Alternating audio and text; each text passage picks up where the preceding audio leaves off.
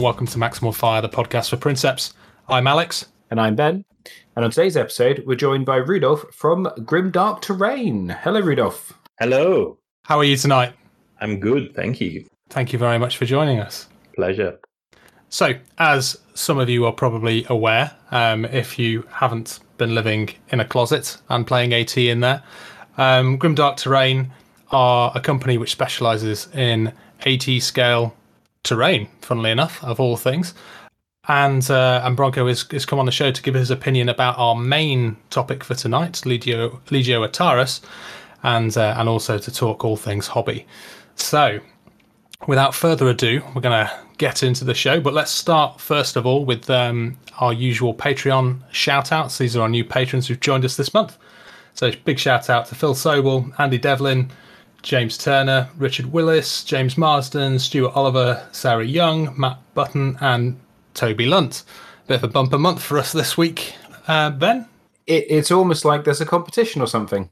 Well, yes, and uh, as Ben alludes to, yeah, we have basically decided we're going to do a little bit of a giveaway um, as part of our um, patron um, tiers for September. So me and Ben have had a couple of really fancy dice trays made up. Um, it was um, a discussion on Patreon, basically as to which one we went for, and there was two designs that we really liked.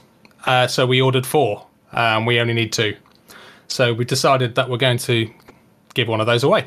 So if you are a, a patron of ours at any tier, um, at the end of September we'll be essentially doing a, uh, a draw of everybody who's with an active subscription, and one of you lucky people will be able to win a Maximal Fire branded dice tray. So if you're looking for a reason to sign up to our Patreon, well, there it is.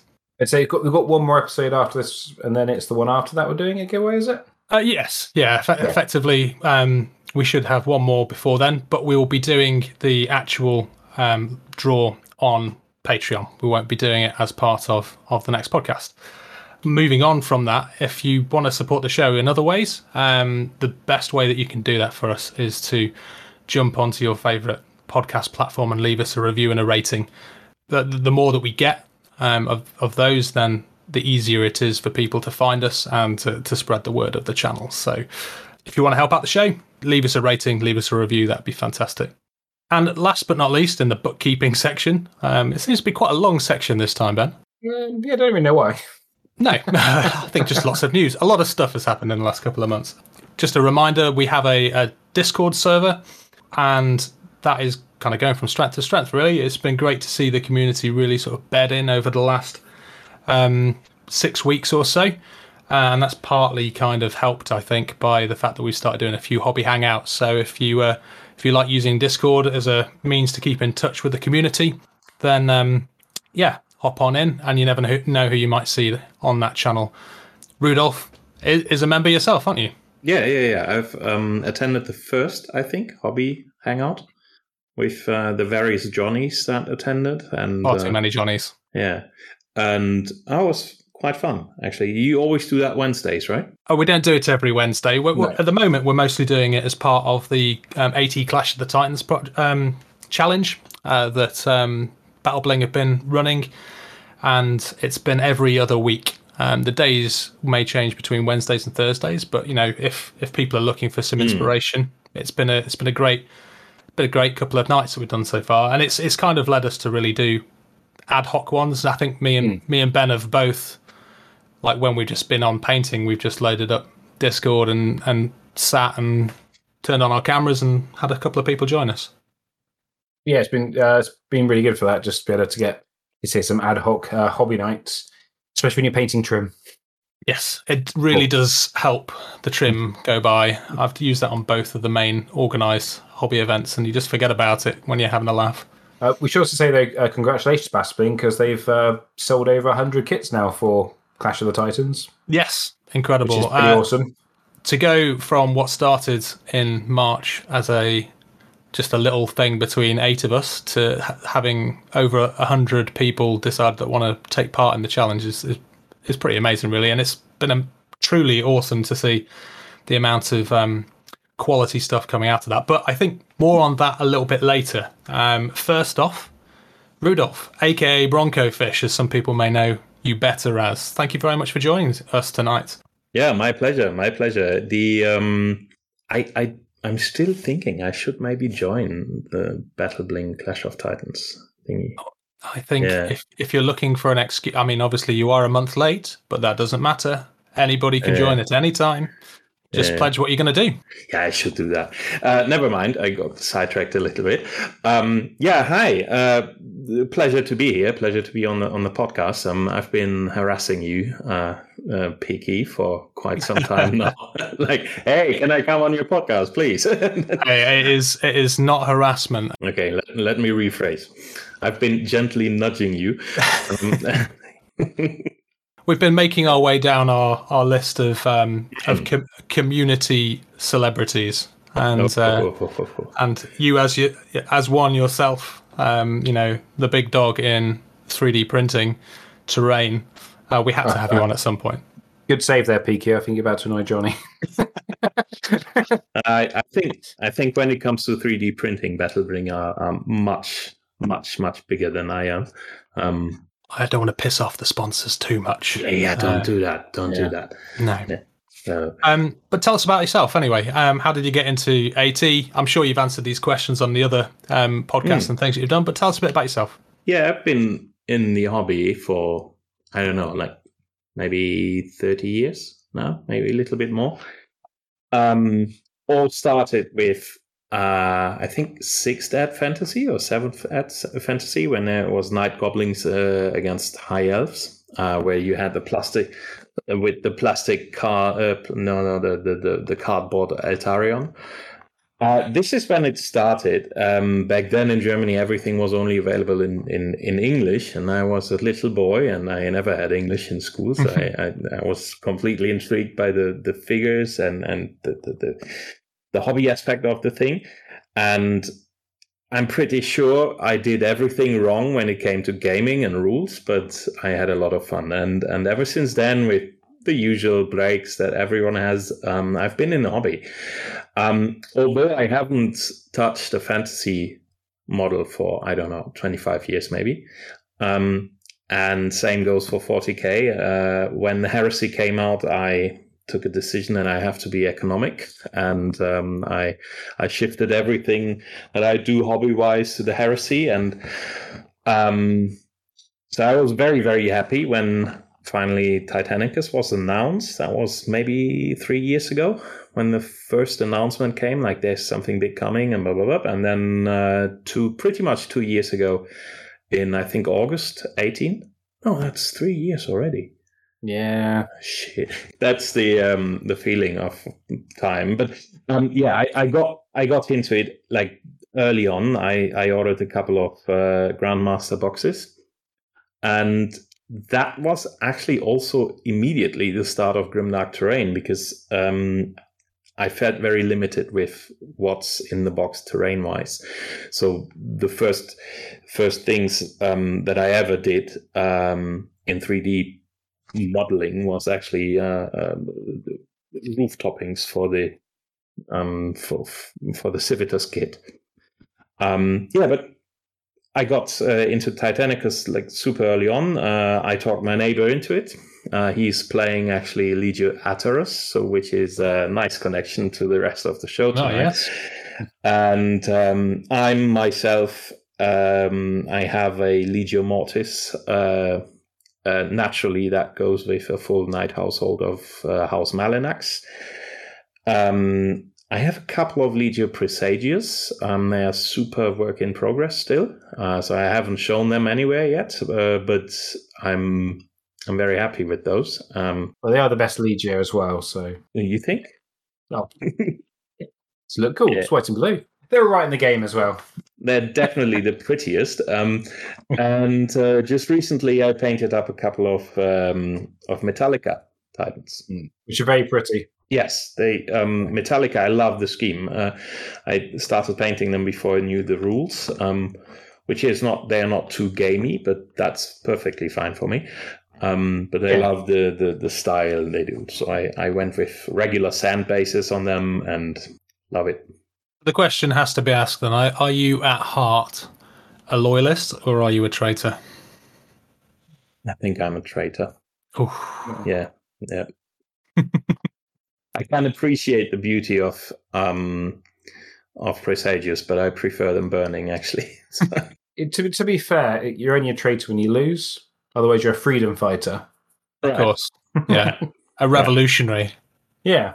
Yeah. History is uh, is is written by the victors, as they say. Exactly. Exactly.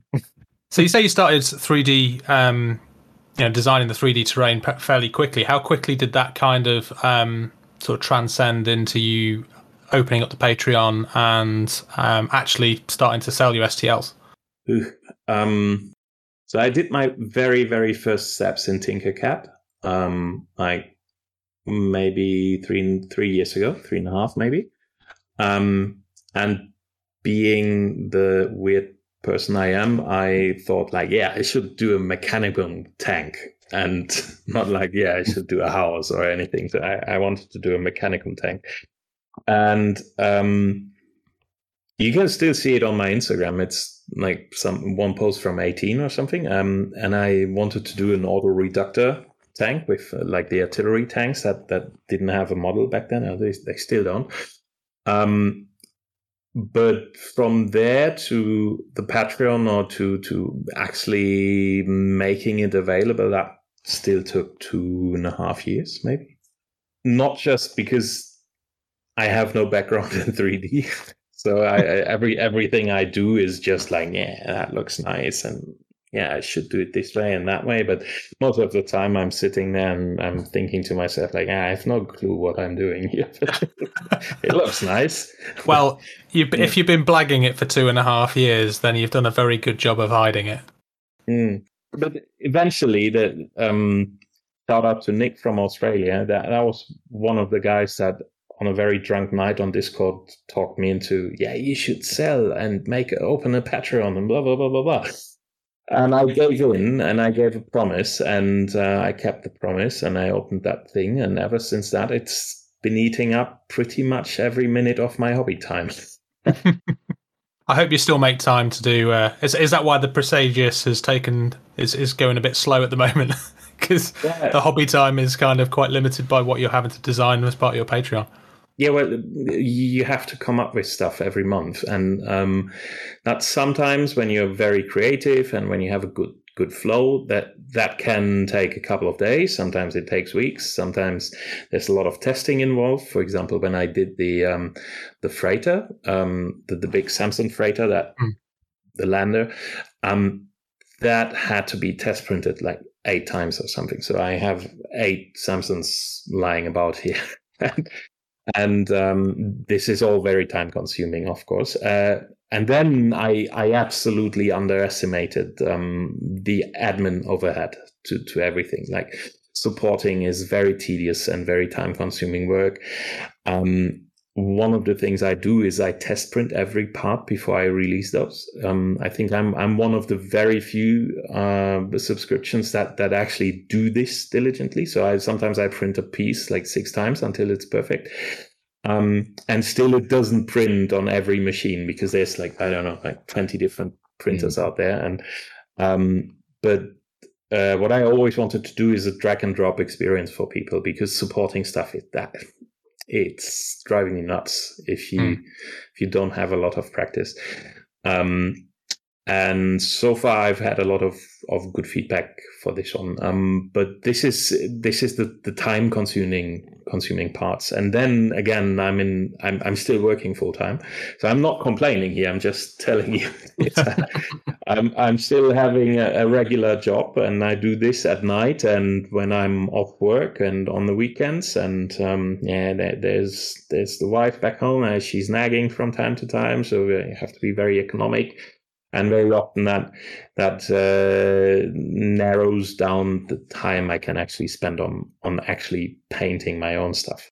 I think you've hit the nail on the head there, though, because it's it can be quite a, a barrier to entry with 3D printing, the sort of the technical side of, Mhm. um, of the setup.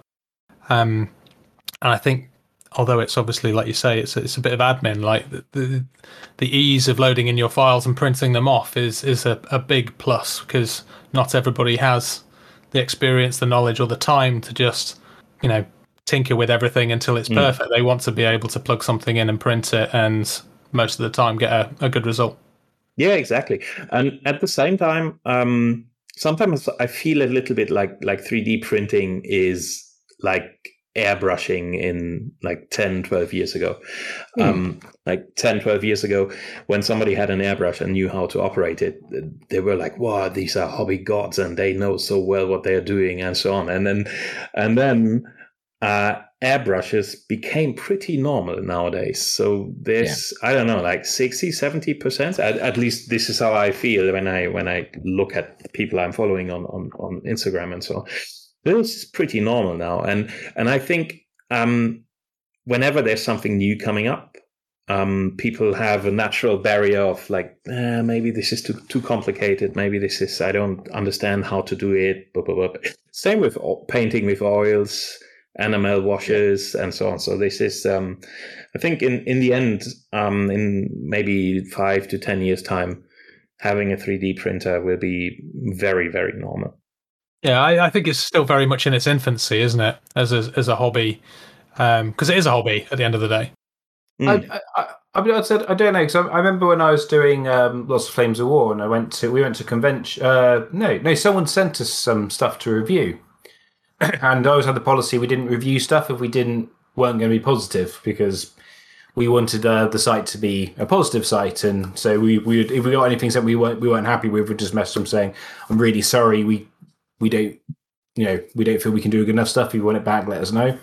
And some guys sent us um, some 3D printer stuff, and it was it was fine, but like the quality at that point compared to like the plastic models that we were getting, and I think we had a couple another guys in it as well. It just wasn't there. You know, I looked at it and went, "This isn't going to replace these." If you've got a printer, fair enough, you might do some yourself, but I'm not going out my way to buy these when for a little bit more I can get the plastic models, which are much nicer. Move on seven years, Hmm. and that's a far tougher conversation now. The quality, di- the quality's caught up. If basically it's pretty much the same. Um, as long as I mean, obviously there's still some out there which aren't uh, aren't as good as others, but uh, you know, um, I remember when John sent us those first few stuff before he even said went with Battle Bling for Aeronautica, and I thought, yeah, I'll get some bits. We'll see what they're like. And then I got them. Oh my god, these are these are actually amazing. Mm. You know, it's this isn't just some guy in his garden. You know, some guy's a hobby who's done some stuff that's all right, and it's kind of cool 'cause it's different. No, this is actually amazing. But Yeah. uh, this is this is what I mean. I think we're on Yeah. the on the cusp of almost like a a 3D printing renaissance. I think, like you say, it's taken a lot a long time for the technology to match the expectation. And, And you know, it's ne- cost more than anything. It's cost and the technology. The fact that these really good printers are now 200 300 dollars that that's a far where the were like five six hundred dollars a few years ago. That's the biggest difference, I would say. absolutely, yeah. Getting into 3D printing nowadays is like spending money on an Xbox. So that that's the investment we're looking at. And um, then you maybe have a smaller machine, but you have all the other ingredients or machines that you need. And you can actually produce decent stuff. Uh, and I had a very similar experience, Ben. Um, but also about seven, eight years ago, uh, a mate of mine is, is working uh, as a physicist in an, in an institute, and they had a super expensive 3D printer. And some dude there was a Tau player, and they and they printed some, I think, Tau Tetra or something. And that thing looked that looked horrible. Yeah. it was like I was telling him like there, there's no way 3D printing is ever is ever Yeah. taking taking a foot into our hobby. I mean, look at this. This is like yeah, and, and now look look where we are now. I, I don't think it's going to be too much longer before maybe Forge World considers making a move over. Um, obviously, their casting that they do at the moment is looks amazing, and you know Mm. you, you can't beat the quality of cast resin. But at the same time, you know those those molds break very quickly, um, or quicker than they'd like. Um, whereas the 3D printing, you know, you've got that STL, you can just keep printing and printing and printing. So when they Mm. when the speed's there, I think when when when they can, you know, print as as much as they can as they can cast, maybe maybe we might see them move towards that. And GW in general, who knows? Maybe they'll move to a, a 3D printing home a home 3D printing kind of Oh, lots of the master models are printed uh, at Forge Worlds. Um, Yeah. you Yeah. can you can tell sometimes you have horrible stepping in in the casts you get. I don't want to bitch about Forge World now, but sometimes you have really bad casts, and and you can Yeah. literally see the steppings in in especially in curved surfaces. Um, but also when you look closely, um, there was once a, a very big thread on Reddit, um, a thread on Reddit uh, on GW putting 3D printed models on their website when they announce stuff. So normally you have the master models, like when the um, Battle Sisters came out and so on, and you look closely, or the, these, um, what was it, the, the Imperial Guards uh, weapon upgrades, I think. Um, you could also see these fi- faint lines of a very, very good 3D printer, but you could still tell it's there. So they they already use the technology, but but it's um, I don't think it, it will go into GW mainstream until it's super accessible, non toxic, and absolutely childproof. Because I mean that's where the money is. Yeah. We are we are looking from a very old, seasoned hobbyist's perspective. I think.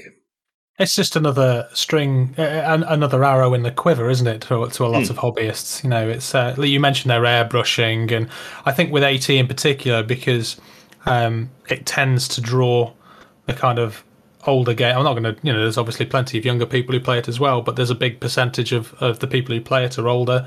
You know, I think you you then get people more drawn to using airbrushes and you know having 3D printers, and Mm. it, it's definitely kind of the the scale that the models are at, the um and, and the size of the, the miniature you have to play with, I think it lends itself very nicely to experimenting with airbrushing, to dabbling with 3D printing. Um, it's it's very much a, a tinkerer's wet dream, I think. Yeah, yeah, yeah. The, But I, I think. I think. also- So I was just. say, I think the issue from GW's point of view, though, is always going to be the the file. So they they're not going to sell you a file if they ri- risk that you doing it for your mates or you selling on to your mates, and even if there's some sort of encryption into it, we we know what the modern world's like. People will get around that encryption no matter what you do. Yeah. And I think that's going to be the problem. Um, I also the other problem as well is, as you said, as I think you. I'm glad you mentioned it, Bronco about the non. It needs to be a non-toxic way off of like finishing, because you know, for all the best will in the world, GW's most you know the average customer who probably spends the most money at a short period of time for GW is the kind of ten to sixteen year old bracket. And you know, Yeah. little Jimmy, Jim, little Jimmy walks into GW with his mum. With his mum, his mum goes, "Oh, I like to." My son likes to get into it. Goes, "Cool, but spend two hundred pounds on this three D printer. Go on our Oh, website, download yeah. these files." Yeah, it, that's that's that's always that barrier to entry, Yeah, which is it'll- where It'll never go to that that extreme. I think there'll always be boxed miniatures. It's half the fun, isn't it? Is Yeah. opening up that nice box of plastic. The, the thing I would love before we get too sorry before we get too far into this rabbit hole though is like the back catalog they don't sell anymore. If they made that Hmm. files that you could buy on their website, even if they were a little bit pricey because they worry about you printing off all your mates, I think that'd be kind of cool. You know, some like Rogue Trader era, like Marines, they scan them in or stuff like that. You know, or, you know, or you know the the many Warhammer armies that they don't sell anymore because they went to Age of Sigmar. If they had those models on there, I think that would be a really really good service for them, catering for the more experienced gamer.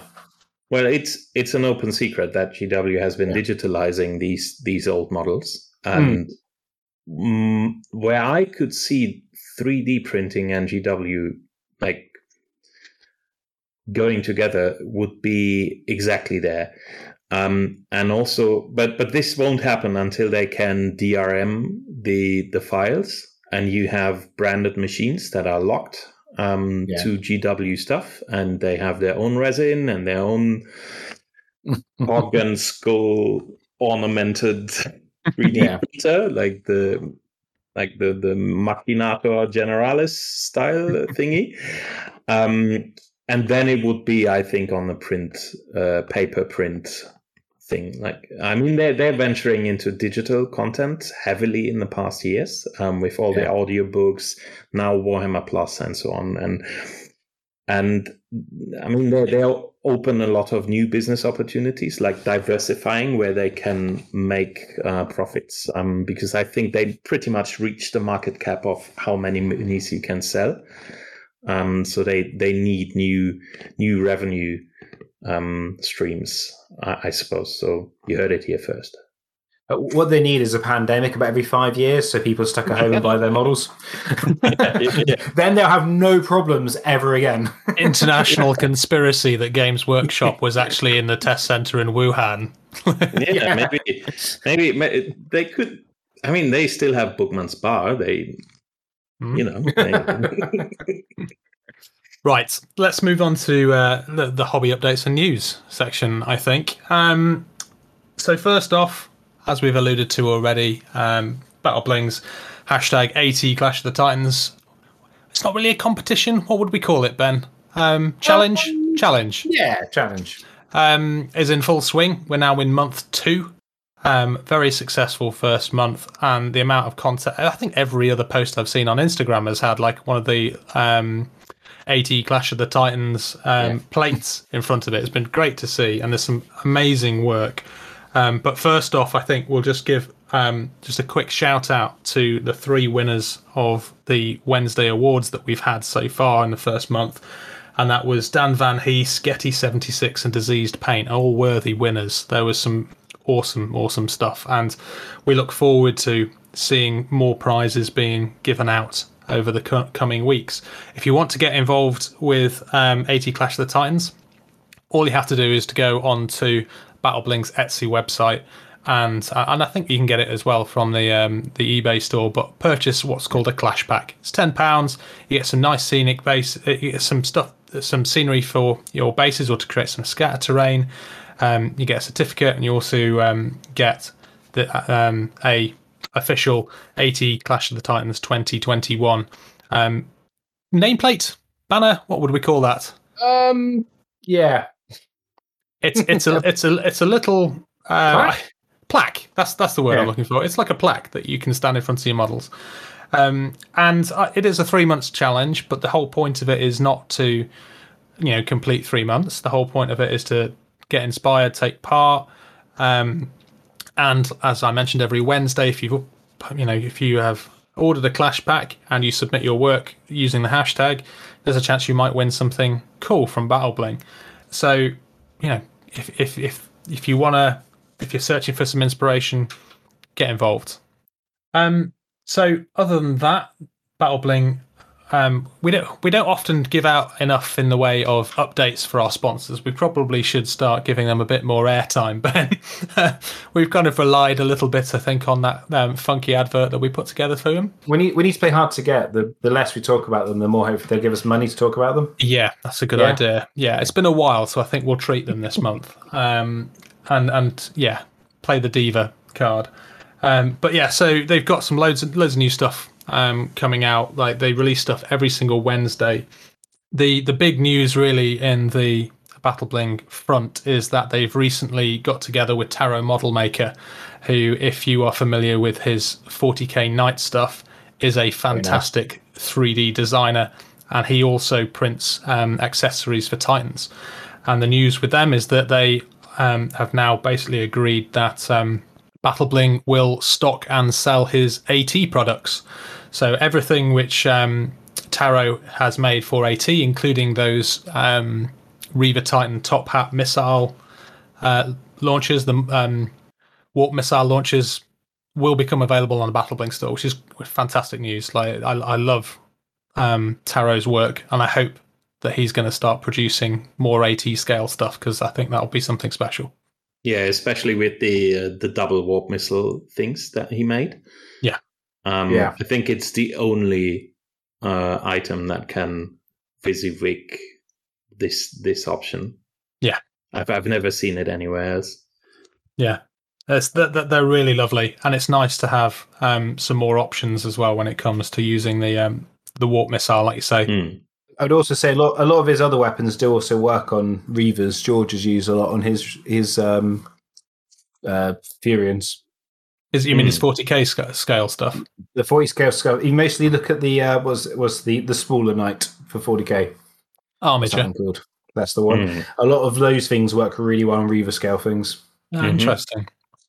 Um, but yeah, other than that little bit of news, um, they have just announced a new range of nameplates um, for your Titans. They now do six different um, styles of nameplate, all of which look stunning. I, I, it is the thing which finishes off a Titan, in my opinion. And not only is the quality really, really good with Battle Bling, but they're also really cheap. Like Yeah. you, you get the quality and you pay a fraction of what you would pay elsewhere. Um, as uh, at the point that we're recording, it won't. It'll have finished by the time that we um, actually go to air. But they were doing a flash sale where you could get ten nameplates for eighteen pounds, including free shipping in the UK, and fifty for seventy five, which is just a ludicrously um, cheap way of getting your um, armies or your titans uh, made up. But that's um, but normally it's tw- it's twenty quid for ten nameplates, so it's two quid a plate. It's really good value.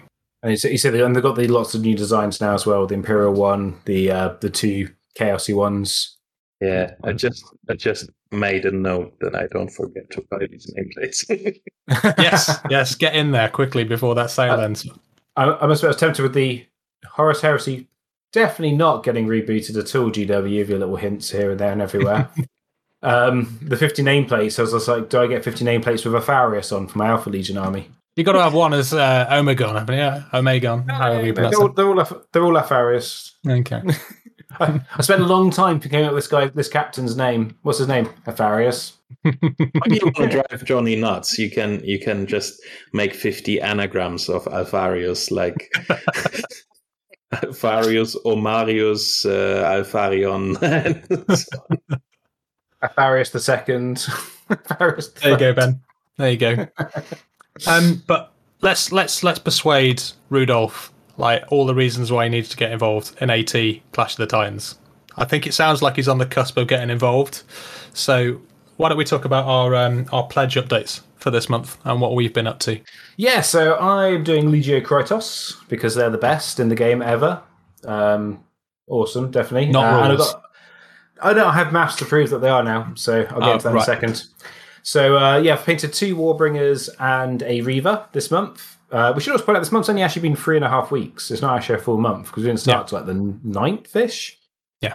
But uh, so yeah, so um, they're all done up. Although I'm now currently thinking about rebasing them because I think the bases are. I like the bases, but I think this just it looks a bit dull having these grey bases on green with green titans. So I want to spice it up with some desert bases. And yeah, I actually got gaming against them, which I need to talk about because um, yeah, I have a hundred percent win record of Krytos, which is why they are the best legion. But didn't you say in the game that you know it was a hundred percent win ratio? However, their actual traits for their legio had zero effect on the game. Oh god, there's literally nothing. I could, I could, I could have should have played. A, I could have played a bank legio, saved myself thirty points on the upgrade that I didn't use because I never needed to use it for the missiles, and uh, cost George two stratagem points. It would probably have been better, but So if, if, Um, if you're not familiar with Legio Krytos, um, they, they do get a bit of a bum rap as being the worst Legio rules wise in the game, um, mostly because most of their rules seem to be focused around destroying buildings, which hardly anybody actually plays. And and actually, there's another Legio has a better stratagem. Uh, was it? I think it's Legio Infernus. They have a stratagem which is just remove a building from the game, which is actually better than anything Krytos can do to remove buildings. So they're not even the best at that. But pretty. they are very pretty. I lo- and they've got the they've got the best name. They've got awesome fluff, and they've got the best decals. absolutely, yeah, Yes, they're missing that kind of you know kind of important-ish thing. the of, like, God you know, Breakers. in Yeah, the God Breakers. That's amazing. Yeah. Um, but yeah, I use I've been doing, I'm doing use a Ruptura Manipulad to um, proxy to the Reavers from my Psagius. They were traitor for the day. And um, George did have some horrendous luck. I do need to stress this because uh, he sort of I try to let's put this way. So he charged a slightly battered Reaver, hit hit him three times in the body, needing two criticals to kill him. So he rolls two ones and a three. Yeah. So he's like, fair enough, uh, fine, fine, it's annoying. Gets the next, gets the combat phase, goes to punch him, uh, fails. No, so that's when he rolls the two ones and the three, when he punched him after the charge. So he's like, okay, shoot with the Gatling, uh, misses, uh, shoots with the melter, hits another part, does a body smash, and then rolls another double one to damage. Oh, So that Reaver should have died horribly. there's no amount of tactics that's going to help there. No, no, no. Uh, I mean, it wouldn't have made a massive impact because basically the other Reaver came. One of the other Reavers came around behind his Reaver that charged and killed him. And then there was nothing on that side of the table anyway. So, like gameplay wise, that made no difference. But that was just his luck. Then I had my other Reaver where I had the secondary. We had to put a banner in his deployment zone. That uh, oh, should I say I got the Ruptura double charge in one turn off where one of my Ooh. Warhound, one of my Warbringers killed his Reaver that I charged with one of my Reavers, and then that Reaver then got to charge as Warlord, which did actually completely mess him up because So it stopped him from being able to shoot to kind of hit him. So that's the rule. That's the the Maniple rule on on the Ruptura, where if a Warbringer Yeah. causes catastrophic damage on a, another Titan, every Reaver within the Maniple can basically move as if it's the movement phase. Or can act Yep. as if it's the movement phase. As long as they've got nothing that stops them from moving. But yeah. Yeah. So if you're on charge orders, then yeah, double charge. recharge. Um, the other part of the rule is you get to boost for three of one Reaver. So I took uh, experimental locomotives on the on the so both my combat Reavers could just move without having to worry about the um, the machine ghost test, as I've found out it's called in Germany, which I love. Thank you for that, Dizzy. machine go so machine ghost. It's so much better machine spirit. I don't know why, but uh, yeah. So then that war that Reaver should have died before he made the deployment zone and George again just completely fluffed it um, with his dice rolls. So uh, I still think I'd have won. I think George did as well, and but it definitely would have been a lot closer if his luck had been even remotely average. Oh, it's it's good to see the the Ruptura on the battlefield though, because we haven't experimented too much in the actual game terms with the Ruptura, have we? Um, no, I, I I quite like it. It it's awkward in 1750. You're just at that awkward points level where you can't really quite get all the upgrades you want. Uh, but I, I've, I've I've liked it from game one. We'll we'll see what happens. But to prove that Krytos is the best, uh, Presage is meant to be one of the best Legios, and I've lost games with them, and I haven't lost any games with Krytos. So Krytos have a 100% win rate with me. Of course, Sages don't. So Krytos is the best Legio. one for one. That's because that's how it works. That's literally that is maths. You can't deny my my maths on that one. You can't deny it. You can question it though. I believe uh, a sample of one is completely scientific. that's how scientists work, isn't it? They do an experiment once and go, "Well, it worked, guys. We're done." uh, I should also say I did also play George uh, George's uh, Gryphonicus because George is actually well using your old Gryphonicus speakers. Yes. Can't he really can't get his head around combat? It's quite bless him. Oh, you, you can see that kind of like in his brain. He's like, if this was Furians, I would do this and this and this, and to be fine. But you can kind of see him kind of going, no, brain doesn't quite compute combat. No offense, George. I know he will be listening. Uh, but yeah, he's now going to try Extergimus. So um, um, yeah, sorry to everyone. Yeah. no, I think, I think they're good. going to do better than that. Yeah. yeah, the Gryphonicus Extergimus is very good. Uh, but yeah, just say that this month I've got my painting table. I'm being ambitious. Is three more Reavers, a Warhound, and a Banner of Knights. Luminek. One of those Reavers might drop off. I, am not 100% happy with the color scheme of my first Reaver, so I kind of want to replace him. Oh. But the third Reaver will be the last model I do. I do. Oh, and I'm going to rebase the three I've done. So, you know. I think I should have gone first with what I was doing because then I, I wouldn't seem quite so lame now when I say what I'm going to do. Oh, the kids are going back to school. I can't wait. I'm going to get more painting time. Yeah, good point.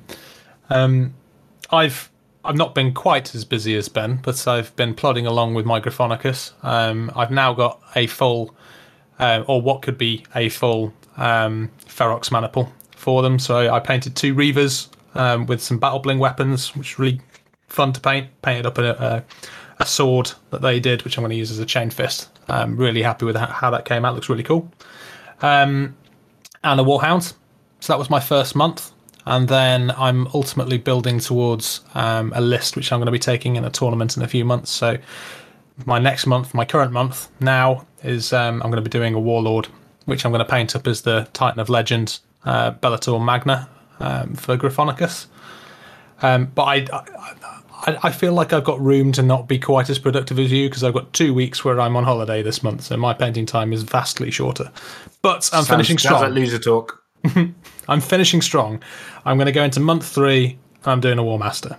That's I'm, I'm, I'm going to do that as well. Yeah, I, think- might. yeah, I might end up doing two War Masters if the Iconoclast comes up, but we'll come to that in a second. Um, but I have given myself a little stretch goal as well. I've decided that I, I've, I've built up a, a Warbringer that if I get chance, I'm going to try and fit a Warbringer into that as well as a stretch objective for what I'm doing. Um, but I unfortunately have not had time to get any games in. I'm hoping to get my first Gryphonicus game in um, next week. Um, so yeah, that'll be quite cool. Rudolph, I mean, I know you've um, not not part of the challenge, but you've been doing some hobby recently. Uh, no. the, uh, uh, actually, I haven't. Um, I don't want to get too much into the details, but I've been spending uh, all the hobby time on renaming every single part I ever did. That Oh, was yeah, that was. Uh, yeah, but it's necessary. Uh, I'd bet better do it now than later, um, because by now I've made about I don't know 450 parts maybe, and uh, it, it's very difficult to refer to certain parts if you don't have a unique part number. And so I came up with a part number system. And um, this is the most boring work I can assure you that you, you don't want to do this. Um, um, because after after a while, everything gets blurry, and you think, "Have I named this part yet?" No, let me have a look again. And and but I, I managed um, to do this and, and re-release all the packages, and so I, I also redid all the renders for everything. So that that's my my hobby, or that's that's been my hobby time this this month, um, because uh, I also hired a web developer who um, who made a catalog plugin for my website, so people can actually search for the parts, and also um, it's on a slow burn, but uh, I'm tagging and categorizing every single part, so they can actually check. Okay, I, I have printed a couple of power pylons. Uh, where can I connect them to? And then they click the tag power lines, and then you see every t- single bit that's oh, connected nice. to power lines, for example Bloody hell. um, you can filter it down and, and, and also there's certain shapes. For example you printed a, a not enough parts or you you just printed everything and then you're playing around and then you see okay there's a gap this big and then you can look for a certain shape and browse everything by shape. So you can for example say okay i need a lower one civitas wide tile and then you just click and you have everything.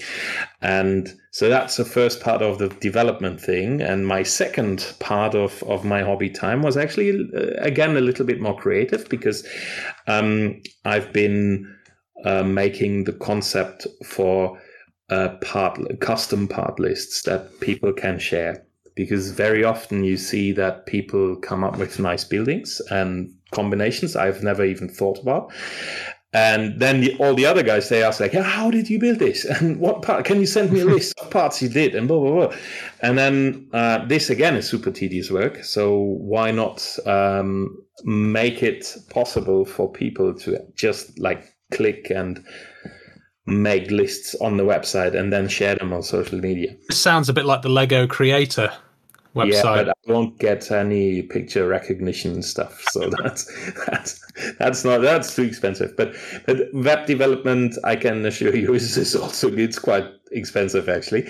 Um, but it's a necessary it's a necessary uh, uh, evil to, to to go through all the work of, of making it future ready and and um, this also answers one of the questions we received in in preparing um, the show because this is something I would have definitely made differently if I were to start over. I would have started with a part system uh, and a part number system from from the very beginning. So this is where all my hobby went. Um, so the last time I had actual hobby was when I was playing with my mates uh, in July. So that was we had a couple of days of of games and nice hobby time. It's although it sounds Yeah. like you need to make more time for hobby. Stop being a slave to the wage. Yeah, there, there would there, there will be soon uh, because I'm I'm having test prints on the printers right now. So very soon I will be I'll be printing uh, nice Gothic ruins. Lovely. Well, this this segues in quite nicely. Um, so obviously, you've you've been every month you you deliver something else which is awe-inspiring. To be honest, um, the Samson Freighter I think is still possibly one of my favourite things in everything that has come out in AT, including the Games Workshop stuff. Um, this year. Um, it is just a thing of beauty. Tell us about what you're going to be releasing next. Um, yeah, well, first of all, thank you. I feel the same about the Samson. Um, this is definitely it, has been a very very popular kit, and I've seen a lot of people printing it um, because it's uh, it's it's a very unique piece of terrain, and and every time people print it, they go like, oh, okay, this is far bigger than I thought, because it's actually it's like like twenty two centimeters long. Um, uh, yeah, so what was the question again? What am I working on at the moment? Yeah, what's coming out next? um, next is Gothic Ruins, or not not exclusively Ruins, but uh, a Gothic kit. Um, which has been in demand ever since I started the whole thing.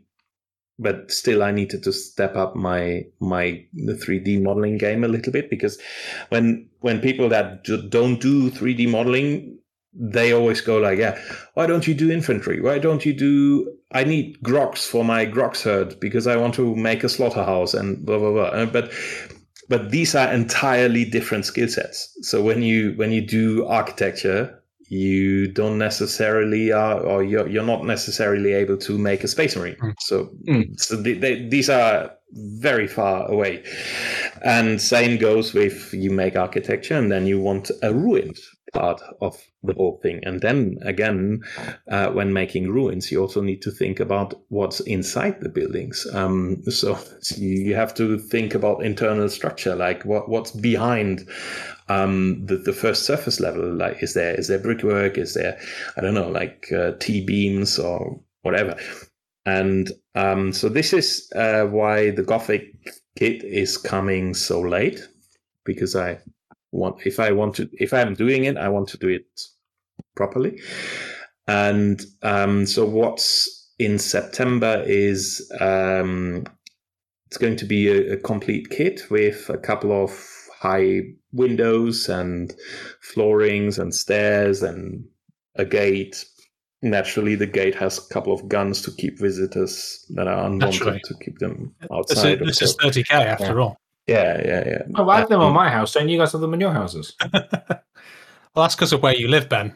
Well, Christchurch with all the old people. Yeah, you get the, the, old people with the Zimmer frames coming down in their uh, in their mobility scooters, tearing up the uh, the town. I I mean, I should say, I, of everywhere I've lived, there's only one house I've had someone stabbed, uh, stabbed like within ten meters of, and it is here. he had someone stabbed within ten meters of this house. So, I mean, yeah, you got a fair point. Yeah, maybe, maybe you know they'd run out of dentifix or something. Uh, yeah, that, it was in the middle, middle of a snowstorm as well, randomly. Because that's why I want to stab people in the middle of a snowstorm. Yeah. So do yes, you do you, um, do you tend to when when you're designing these things? Do you tend to um, do you go into it where you go right? I am just I am designing gothic stuff today, or do you have multiple projects on at the same time and you kind of like work on them bits and pieces here and there, kind of where you feel like to go to next? Do you have like multiple things running at the same time, or do you work linearly? Let's say. No, that that doesn't work linearly. Um, literally, I'm I'm the worst butterfly you can have. It's like somebody mentions land train and I like, oh, let's let's do land train and then then I'm next next minute I find myself sketching up stuff uh, um, uh, but I'm getting a little better at it um, because what I what I want to do every month is to to give people that just joined or that um, maybe had a break of a couple of months they, they should have a complete kit every month so so every month in itself is confined. Is that can I say that? Yeah, mm, yeah so standalone. So with with the, the the parts you receive within one month, you can actually uh, build at least one building, or you can rearrange everything and make large buildings, small buildings, and so on. The fun you can have with modular stuff. Um, and here with the the Gothic one, um, I, I'm I'm doing a a new thing because I'm not only designing the parts, I'm actually doing two new things. I'm designing the parts, I'm doing interior detail because if you look at the plastic uh, kit of um, by GW, you will see that the backside is just flat plastic. Yeah. But uh, when you do ruins, you will inevitably have open sides of the building, right? So you need to have detailed interior, and Mm. um, so that that's the first time-consuming part of, of September. And the second is that um, uh, I will uh, provide ruined versions for most of the parts as well, so you can actually have um, like a half destroyed Gothic building. Amazing. Yeah, sounds good. Um, I mean, like you say, I think that the Gothic style has obviously been a big part of the hobby, hasn't it? So Mm. it's nice to see that realised. And I know there's this, a couple of other co- um, companies as well, don't they, that that do uh, some some Gothic terrain. Um, what remind me, Ben? Who who are the guys that we've used?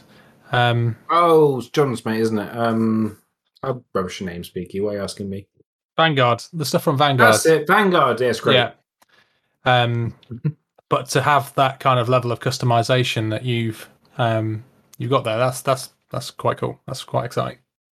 Okay, well, let's move on to the news. I guess I suppose the biggest news of well in the last couple of weeks is new War Master. Hmm. So Ben, Hmm? big hitty War Master, the Iconoclast. Yeah. Good if you're a traitor. Well, I think it's interesting, isn't it, that they painted this one up as a Gryphonicus um, in in the box art. And there's been a lot of people who've been kind of like ask, like like pondering, you know, how is this going to be done? Is it going to be a new box? Is it going to be a resin upgrade? Is it going to be I'm an upgrade sprue? Ninety-nine point nine percent sure it's plastic because, firstly, they've got the box art in the actual like Yeah. preview article. Article. You don't do that for Forge World. A Forge World is just side shot of Titan showing gun, and that's Yeah. about it. Uh, also, there's three new heads, which again would add up with how many heads there are in the uh, War Master. And I just think they just look the guns just look plastic myself. Um, There was a question. I think the graviton gun looked possibly a little bit resiny from the see- photos, see, but John said that, and uh, throw John on the bus, and I actually thought of either weapon looked more resiny. It was the chainsaw, not the graviton gun. Hmm. But yeah, it's it's plastic. It, it would be silly not to, and I think the resin cost on those would make it a bit silly. But it is, they said the box art's in the article anyway, so it's plastic. Uh, the only question really is: the traitor book's going to come out at the same time, which they odd that they didn't that didn't get previewed. So maybe I don't know. Maybe it got delayed because of COVID and Brexit and boats getting stuck in the uh, Suez Canal and all that type of stuff. did the I don't think that the Loyalist book got anything other than a footnote, though, didn't it?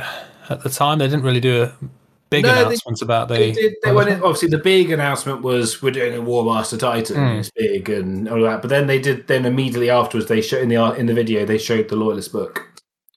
Hmm. So I mean, I mean, obviously, it was very much a case of War Master Titan. Yeah. Oh, there's a Loyalist book coming as well, guys. Um, it's pretty cool. But War Master Titan. I mean, hopefully we don't cross over with another engine kill um, article before this podcast is released, but Would maybe they're just yeah, it would be, wouldn't it? Uh, maybe they're just saving that Yeah. for the next, um, you know, the the, the next update. Oh, the, yeah. This technically is Tuesday because it's the last Tuesday. It's meant to be the last Tuesday month. Obviously, it hasn't been, but I'm not gonna Hmm. be too critical with everything that's going on in the world right now. And their delete, their release schedule has probably been thrown massively out of whack. I would imagine. Um, more interesting things though, really, is obviously they've got a different name. I'm very much hoping that's just like. Um, was it like you like the, you have a, technically the warhound of a certain uh, setups is a, is a jackal as an example, you know, and then you That it's not the same thing, is what Yeah, you're saying. that it, they are interchangeable. I really want those weapons to be interchangeable because there's a conversation we funnily had when I've been uh, finalising the plans for our November tournament. Uh, to, yes, last night, and I told the group that's going to be 1650, and a few people were like, "Well, then I can't take a War Master." Well, hopefully, if this comes out before then, and you can just put the Gatlings on top or whatever they are, the guns, and or maybe a close combat weapon that's a bit cheaper, than you can get in 1650 because Warbringers are Warbringers, War Masters, sorry, are a bit awkward to get into lists at the moment. Hmm. Just, just a little bit. They're, they're what like they're quite. Both of the suzerains are quite expensive. I forget. Are they 70 80? each. Yeah, 70, 70. each. Yeah. Um, Um, but you- you're basically spending, was it 80, 200, like 225, I think it's on guns. Yeah, but in in hindsight, this was kind of like like the worst kept secret, really, wasn't it? Because they've got the ancillary reactor on the War Master, which inc- did you know hitting with melee weapons, and at the Yeah. time it was like, what on earth's this? Like, it's just completely useless. Why would we take this? Why did we not think of this sooner? Yeah, Like, I, mean- I mean. I, I, I think, I think a few of the time said there must be, yeah, maybe it's future proofing. I think was the phrase, and they obviously clearly they had some plans. The only worry is, I, I think a warlord with a power fist is a waste outside of traitors at the moment. I don't War see Master. anything that makes me. Uh, sorry, a, war, a warlord with a power fist is a oh waste right, yeah, yeah. uh, outside of traitors at the moment. I see nothing that makes me think that this won't fit in the same category. Yes, it can be slightly faster. Yes, it can be slightly more agile than the warlord. um, I don't know. It's weapon skill five up as well, isn't it? Same as a warlord, I believe. Yeah. I don't think there's any change to the stat line. So I, I just I just worry that it's it's it's going to be very good for traitors. Hopefully the graviton gun's worth it for loyalists, and the gun on top's worth it for loyalists. But I can't see a double curse combat uh, war war master being good outside of like Vulpa and a Hmm. few other ones like that. Per- Personally, but I mean, uh, hopefully I'm wrong because you know. But combat is kind of the traitor thing, no matter what they give the loyalists. I think if nothing else, it's nice to see new Titans, more plastic. Yeah, Hopefully more I love plastic. oh, and I love the head. Some of the heads, some of the heads on that are freaking awesome. I love it. Hmm. The um, I know people said it looked a bit like Homer when he put the bucket on his head. The one I really like, which yeah. which I, I do see, but I love that head's great. And you know, I think that's the problem with the loyalist one. Oh, sorry, the loyalist one. The first one is you got the knight head, which is good for some legios, but some legios it just doesn't really fit. You got the Mm. really cool one with like the chainmail grill, and then you got the other head, which is yeah, Meh. it's nice. It's nice they gave us free. Hmm. but um, so having you know, having three more heads, that's that's awesome. Um, just weird that the model, which you can only really ever have one of, maybe two at absolute most, is got six heads. Whereas other Hmm. models, you can have as many as you want. Have like you know, a warhound's kind of got kind of got two heads.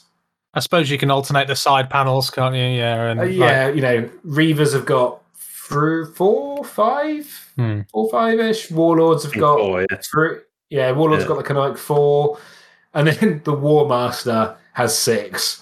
and the Warbringer's got one. I mean, the one that needs it possibly Yeah. the most. It's Yeah, got oh, I, one. I like I like that. I like the head on that, but yeah, you, Yeah. you could. I, I I'd much prefer the head that's in one of the art in the art.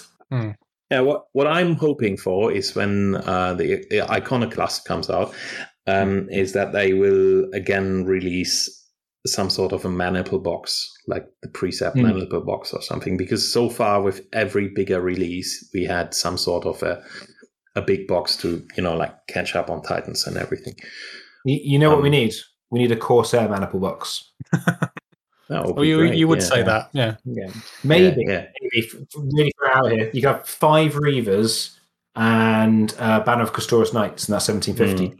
yeah. Let me just cross this out of my maximal fire bingo. Okay. Um, but I think I think we might see. I, I think thinking back, it seems to be every year or so we get a maniple or a house or a household box. We're coming to Christmas, so it'd be good time to drop it.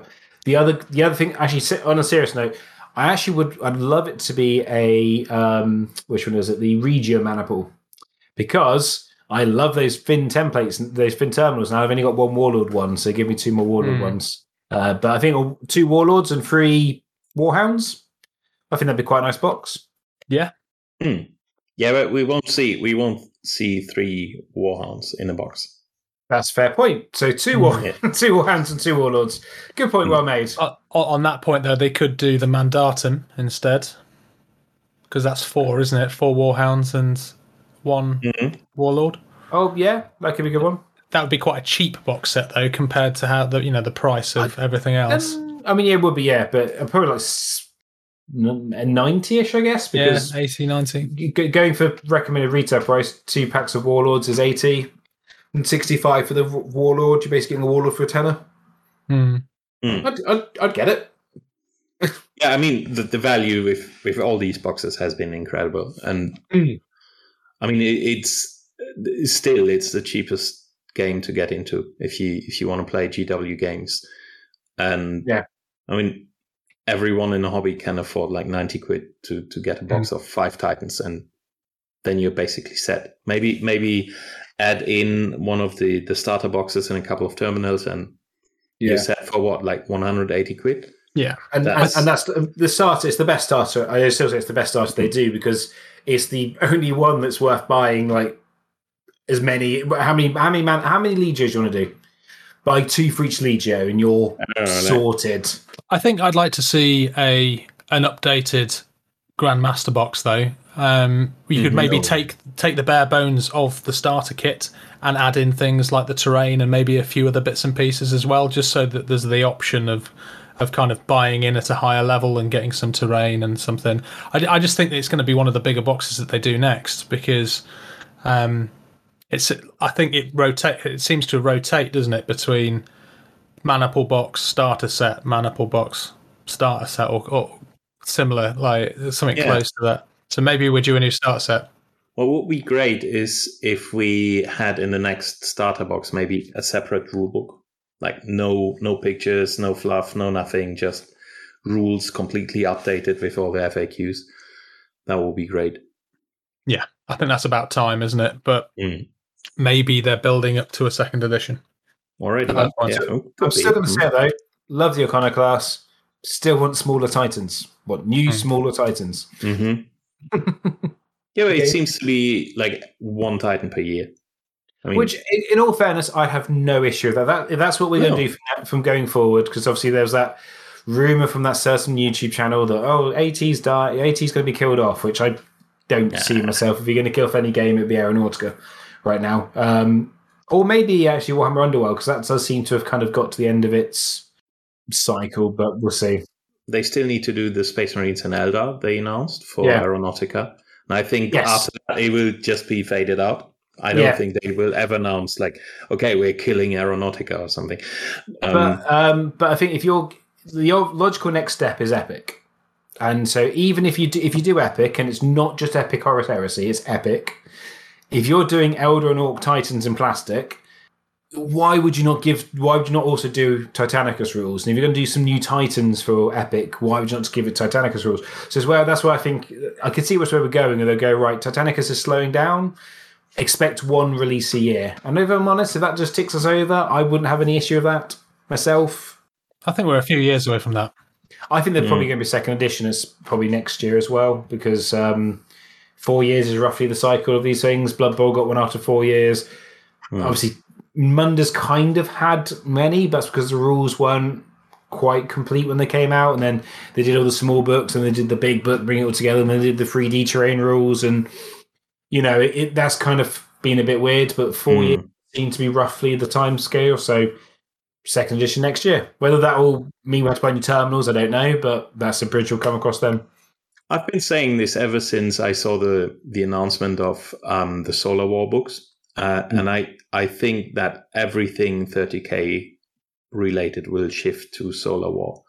Yeah, because this is I mean if you if you look at the amount of work they put into streamlining and aligning all the authors writing the different books and then also writing every single faction even ultramarines and dark angels into the solar war there's every single faction you have mechanicum traitor mechanicum sisters of silence even like esoteric factions like the saturnines or the the the, the gene smiths of luna um, you have every single faction you have in one system which is a very confined space, but still big enough for every single engagement you can possibly think of, from bunker assault to vast, uh, epic um, siege warfare, void warfare. Ev- ev- everything is there, and if they if they were to do an epic, I think this this is the way to go because Yeah. because the I I mean, after all, it's Horus Heresy Adeptus Titanicus, right? So it's a Yeah. 30k system.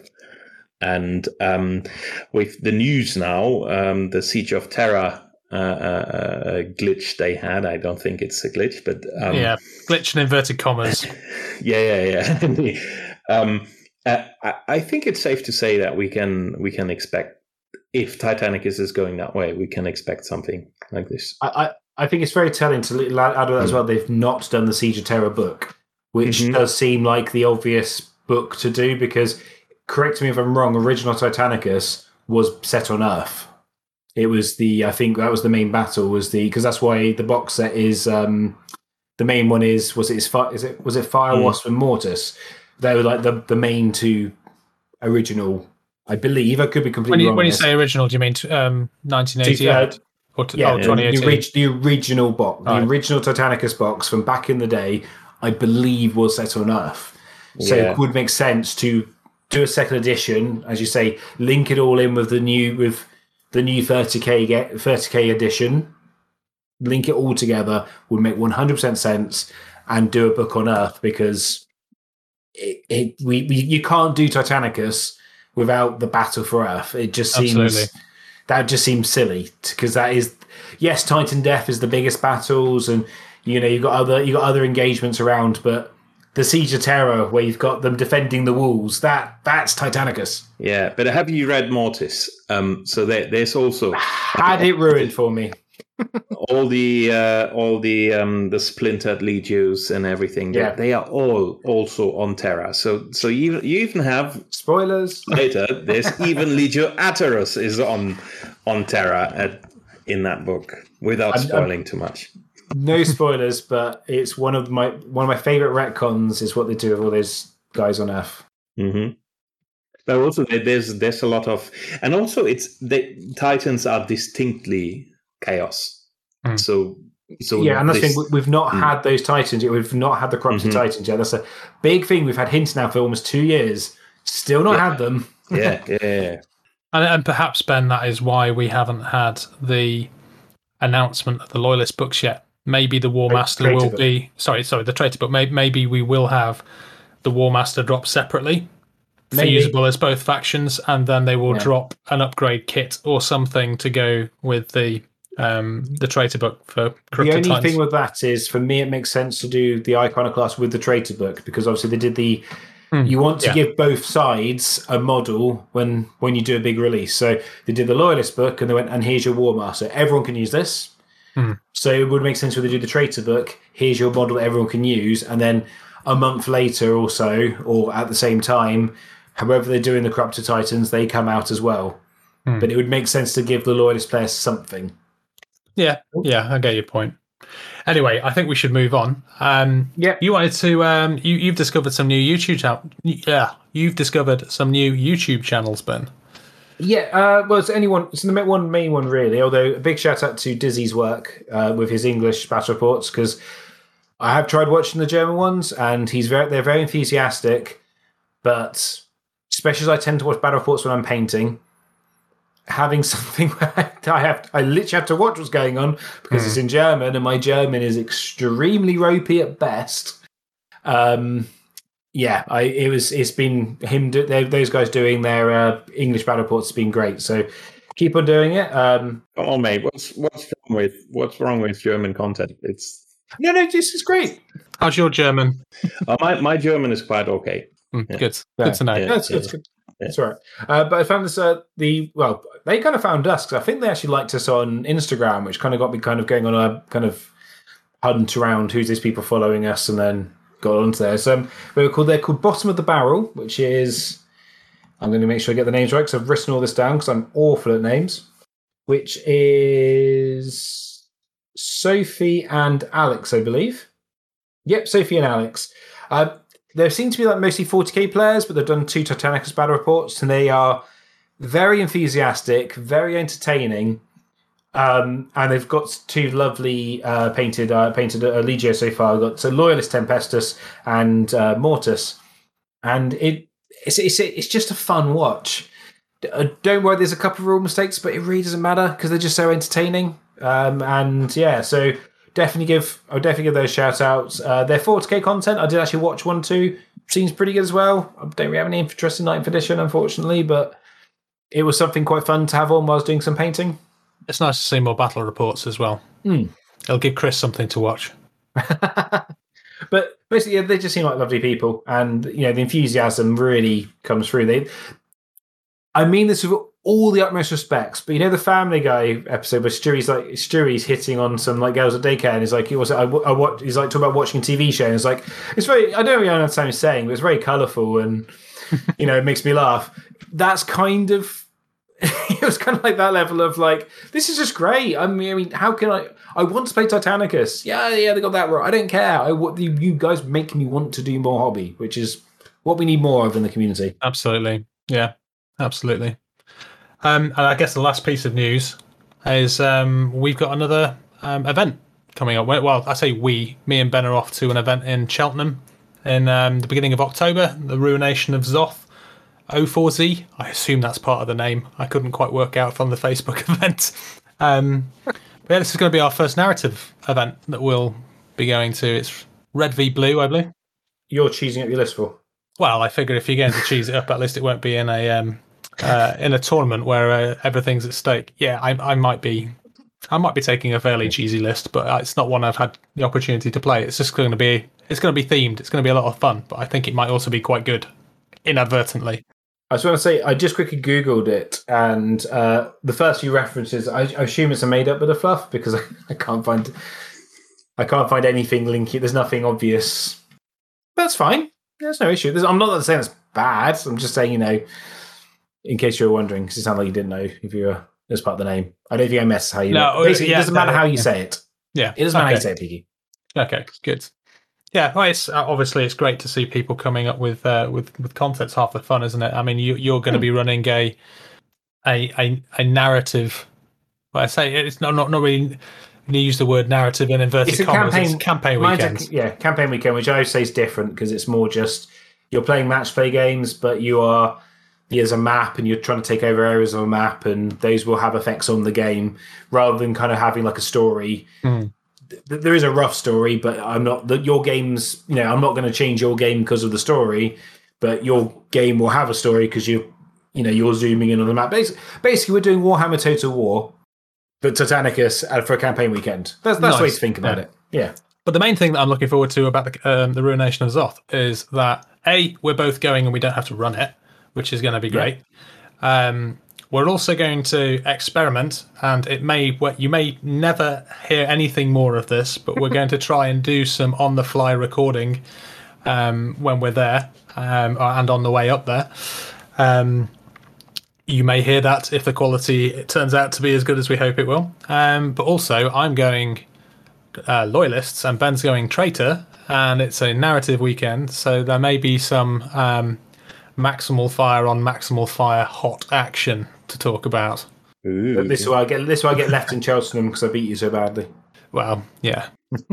Just remember who's driving driving home, who's got the keys. Yeah, That's what I mean. I, I, try, I, get the tra- I get the train from Cheltenham. yeah. It's only awful to get the train from Cheltenham, as I know.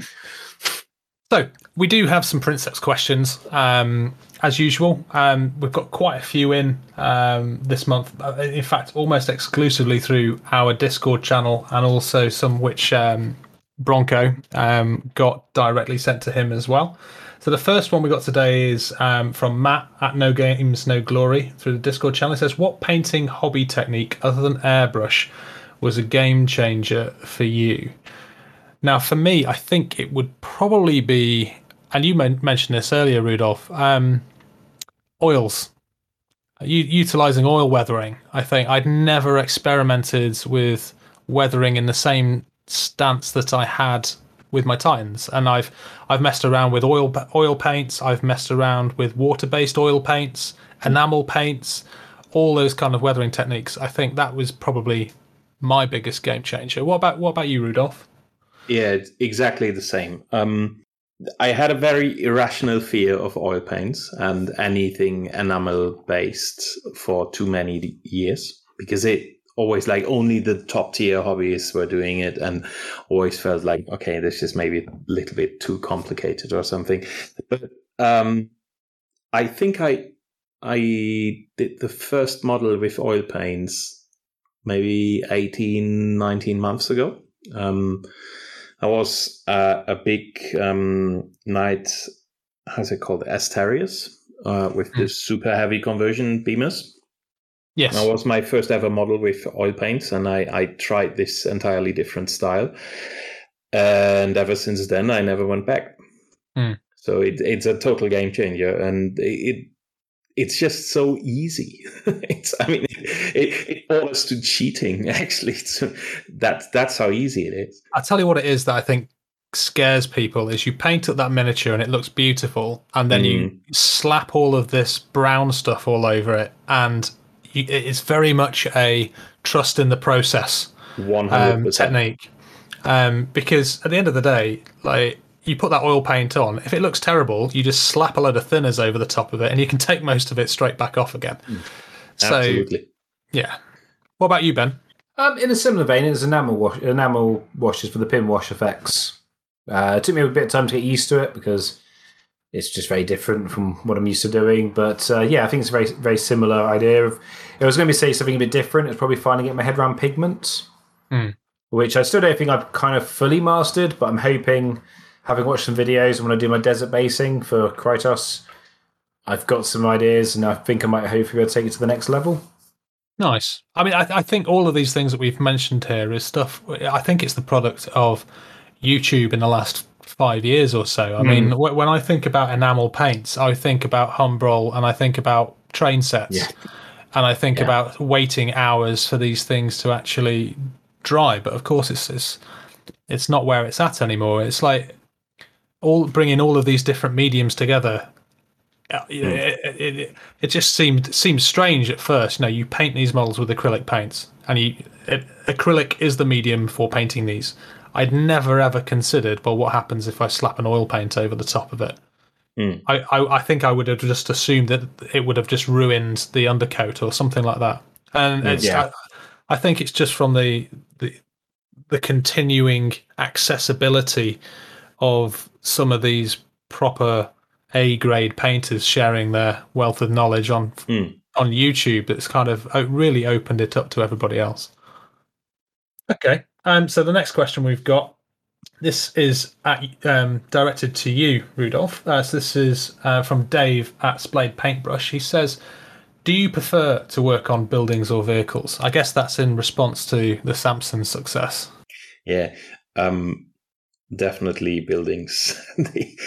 um, the Samson, it's just the whole process of making a, a vehicle is so painful. it's just really. Uh, I still have it up here. Um, now, uh, wait, there's a little bit of rumbling and everything, but if I uh, turn you around, you can see my messy office that you can see here. You can see this on the on the whiteboard. So this is obviously this is obviously because it's a radio platform. we can Yeah. see these beautiful things, but there's some Yeah, massive, yeah, yeah, I know. Uh, just massive prints you, out. I still have the concept sketches for this, and this the Samson has been a project that went on for a couple of months, um, because it, in order to have a vehicle that makes sense optically and and also technically, um, you have to go through a lot of iterations and when you're settled on a design, you, you still have to think, okay, how can I make this into a kit? And then you have to think, how can I make it in a way that tolerances work for all the different printers out there? And then you have to think about how can I make it in a way that people with smaller printers can also print it. So, so there, there's there's a lot of work going into these. Um, whereas buildings, um, you're pretty much confined to certain certain measurements. And the other, the only thing you need to think of is, okay, how how how does it look like? Like, what's the design? Uh, is it visually pleasing? That's it. So this is a much quicker process, but also it's it's something I very much enjoy. But still, I mean, although it's very painful to create vehicles, um, it's fun. And maybe in the future I will do another one where because the the the Samson still needs a couple of interceptors to go with, and um, also I, I did make a, a couple of uh, civilian vehicles last month, like a lorry and a forklifter and stuff. Yeah, but uh, if I have the choice, definitely buildings. Yeah. Um, I, I for one look forward to more more vehicles, even if they are a pain for you to do. Like like I say, I think this would be nice to see some I'd say George has actually painted up the lander, and it, it, um, I got to see it on Friday, and it was absolutely amazing. It's such a weight of resin as well. Like when it's Mhm. printed, you, like you don't, you weren't understating it earlier on to say it's a big kit. I, I, I saw it for the first time at our tournament in um, July, and Goldie uh, of Goldie's Prince had Oh, yeah. created Mm. a table, and he brought his, and I picked it up. And you know when when you pick something up and you don't expect it to be as heavy as it is, and so you don't put enough effort into actually lifting it up, I was like, oh my gosh, like Mm. it's a proper weight of kit. Yeah, and, and uh, I mean, it needs to be heavy because it needs to have a certain sturdiness because it, Mm. it's a long, frail bow, and and you have like the, the front and the, the back. Um, but this is already hollowed wherever you can. Mm. So, yeah, Yeah, the uh, the containers are hollowed, which was uh, I was quite a bit surprised by, it, but it does make sense. yeah, but but also the um the bow and aft are also hollow. So wherever wherever you can save resin, you you got to save resin. But but still, it's uh, it's a massive kit. But I mean, it's um it almost blocks a warhound. That's how high it is. And oh it's- yes, yeah. massive. Especially It's- when you stick it on the landing pad. Mhm. Yeah, then it blocks it. Mm. Yeah, nice. Okay, next up we've got Stu at Livid Fish Paints. Um, he also says, and again directed at you. I, I get the impression that all of the questions, people are obviously bored at talking to us, and they've just leaped on this opportunity to to sp- throw all these questions at you, Bronco, We need to giving away so much free content on Discord. I think so. Yeah. um, I think maybe we need to have a word with our patrons to say, "Oi, this, this is about us. You know, you should be asking us questions." Like, it's starting to hurt my frail ego. Um, but no, it's in, in all seriousness. He says, "What what are your thoughts on producing non-imperial style pieces?" And a question for extra credit: um, When are you going to be updating your most excellent Lazy Princeps guide? Asking from a Lazy Princeps. Yeah, um, I'm a lazy princeps too, so this is why I made it. Um, so let me answer the lazy princeps guide first. Uh, I've been in touch with the Goonhammer guys, and they gave excellent feedback on the current version of the lazy princeps guide, and I have all the writings done, but I just haven't had the time to to lay out it. So. Hmm. So much more needs adding. Um, no, but I accidentally deleted the, the original file, so I have to lay Well, out it okay. completely. That, that's not going to help then.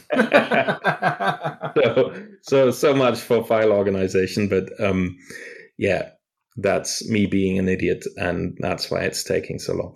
Um, the other question is, um, yes, I have a lot of thoughts on non-imperial stuff, but I still feel like there, there's um, a lot of things that I need to tackle in order to have a good basic range for imperial stuff.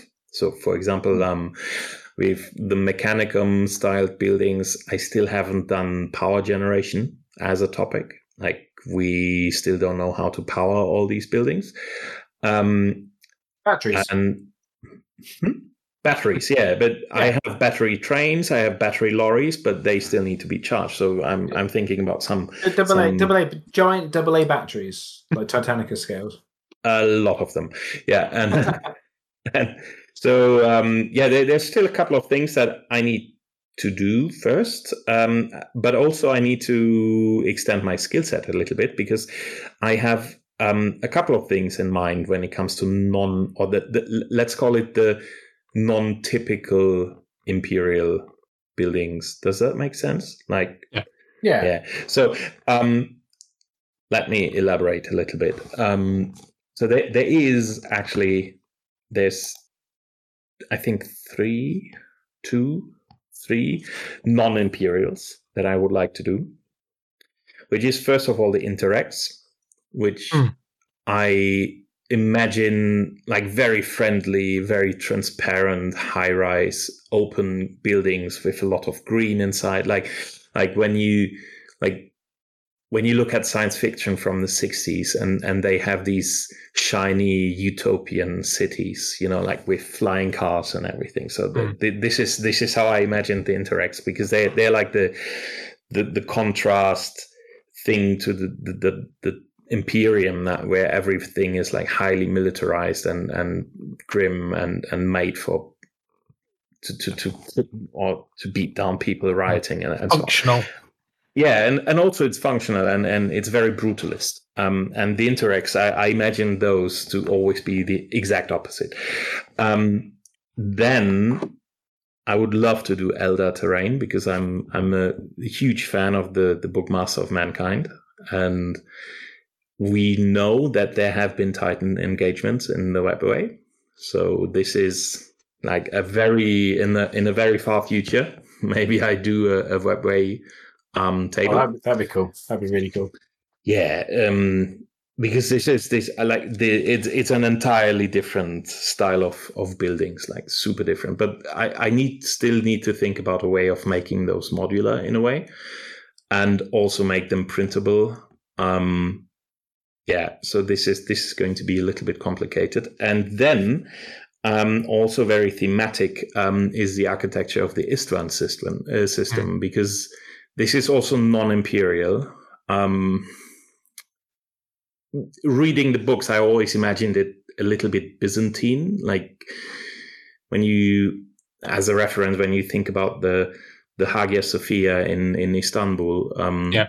Like having having uh, round roofs and lots of tiny turrets and and stuff like this. So that the, those are the non-imperial types of buildings I would like to do. And um, when it comes to not so common imperial lines, um, I have very concrete plans for Gene Smiths of Luna, um, like Luna bases, um, and how I would do those. Uh, then I would like to extend a little bit into knight households, like going all all medieval with lots of tiny flags on the Oh, nice, roofs yeah. and, and, and tiny roofs in the corners and so on. Would you go kind of full feudal in that kind yes. of? yes, yeah. definitely. It's it, it- a little bit like techno feudal, if, if I can say so. Um, Makes sense. And then definitely because I'm a Thousand Suns player, um, Prospero, one hundred percent. Um, and uh, last but not least, uh, th- th- this is again something where no artworks exist. Um, is the Australis and the Borealis fortresses of Legio Sinister. Hmm. So to have like projects then. super super arcane buildings. Um, let's see how how it turns out because there, I mean there's plenty of stuff to do, and this is the stuff I enjoy most to to create something that hasn't been done, uh, like for example the Ford Trains or something. So those just don't existed before I made them, and this is this is the most rewarding type Hmm. of type of design If- actually. From a personal point of view, that you know the thought of of Tizca um, is very very exciting. I think because you you'd again you'd get that kind of something which is very much in, embedded in the lore of um, uh, of 30k. You know, Prospero Mhm. and those pyramid buildings, Mhm. um, with it being quite a contrast to the other stuff that you know you and Games Workshop have kind of have put out over the over the years. Yeah, I, it's it. I, I'm a big Thousand Suns fan as well. Like it's it's been something that I've always wanted to do, but I've never gotten around to doing it. And I think you know 30k might be the option for uh, opportunity for me to do Thousand Suns finally. But yeah, some of that in 80 scale would be lovely. Yeah, that, but that's the rewarding thing about the the 80 scale, um, because you can you can actually build larger areas of scenery. Yeah, I mean that all sounds fantastic. Yeah. Okay, so the next question um, was from Tyler, aka Daniel. I, th- I think you've already touched on this earlier on, but um, Mhm. he says if you could start again, what would you do differently and why? Um, very quickly, I I would have introduced a part management system early on um, because this was very painful work. Um, and yeah, th- this is the main main thing I would have done differently. Um, also, I would have skipped Patreon. I think because Patreon as a platform is a bad experience, um, especially when you're located in Germany, because they give you receipts in CSV format, and Right. the collection office is not very amused about these. Oh. So, yeah. um, then next up, I guess um, Tyler again, and also a similar question came in from Rod. He says, "What project excites you the most, uh, but you think is too daunting or don't have the capacity to commit to yet?" Mm, yeah, Webway, the Webway uh, architecture, because again, it's it's a new new skill set uh, that I need for this, and also breaking it down. I mean, it's it's, but this is this is the thing with everything non-imperial. Um, imperial stuff because of all the STC logic behind it. It's very easy to break down, and it's also okay to have repetitive um, patterns and and repetitive parts because this is how the Imperium builds stuff, um, and that's that's a common design language. They no matter if it's a tank or a building or a flyer or something, you always see the same the same language in in the design and and with non-imperial stuff that will be entirely different. Um, there would be much more diversity. So you can, um, an Eldar city. I mean, they basically they sing cities into being. So they, most likely every single building is entirely different from all other buildings. So and how, there's a more there's a more organic kind of feeling to them as well, isn't Mhm. there? yeah, and and super asymmetrical and lots of detailing and little runes and gems and everything. So this is this has to be prepared very thoroughly in order to make it look nice and also make it printable at the same time. Mm. So that's I think that's the most daunting thing. Okay. And, and then we've got one last question. Well, it's a double question, I suppose, fro- also from Rod. He says, um, "What's a project you'd like to do but seems unfeasible?"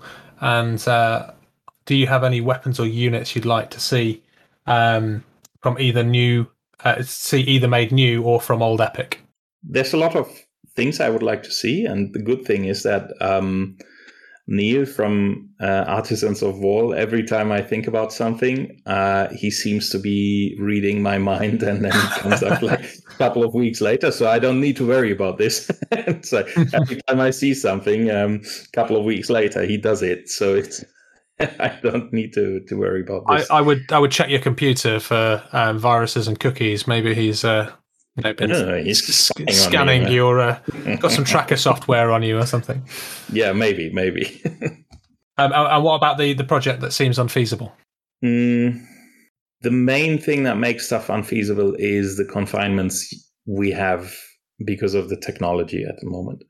So everything that's too long or too symmetric or, or too tiny to fit into each other, like mm, there's a lot of like th- th- there's there's one common thing about the people that that buy Grimnack Terrain and, and do 3D printing and, and also um, play Titanicus. First of all, they're all bleeding megalomaniacs. They they like like big stompy ro- robots and like these these robots and titans crashing into stuff and so on. So so this is what they enjoy. But at Who the same doesn't? time, yeah, exactly. I mean, uh, silly question, but but um, at the same time, they enjoy world building to an extent that almost is too detailed. Um, and sometimes I have ideas, or sometimes also I receive. So I, I have this request design request um, system on my website, so members can actually put in design requests, and then every month when I have a couple of hours left, I, I browse through and pick a few and, and make them.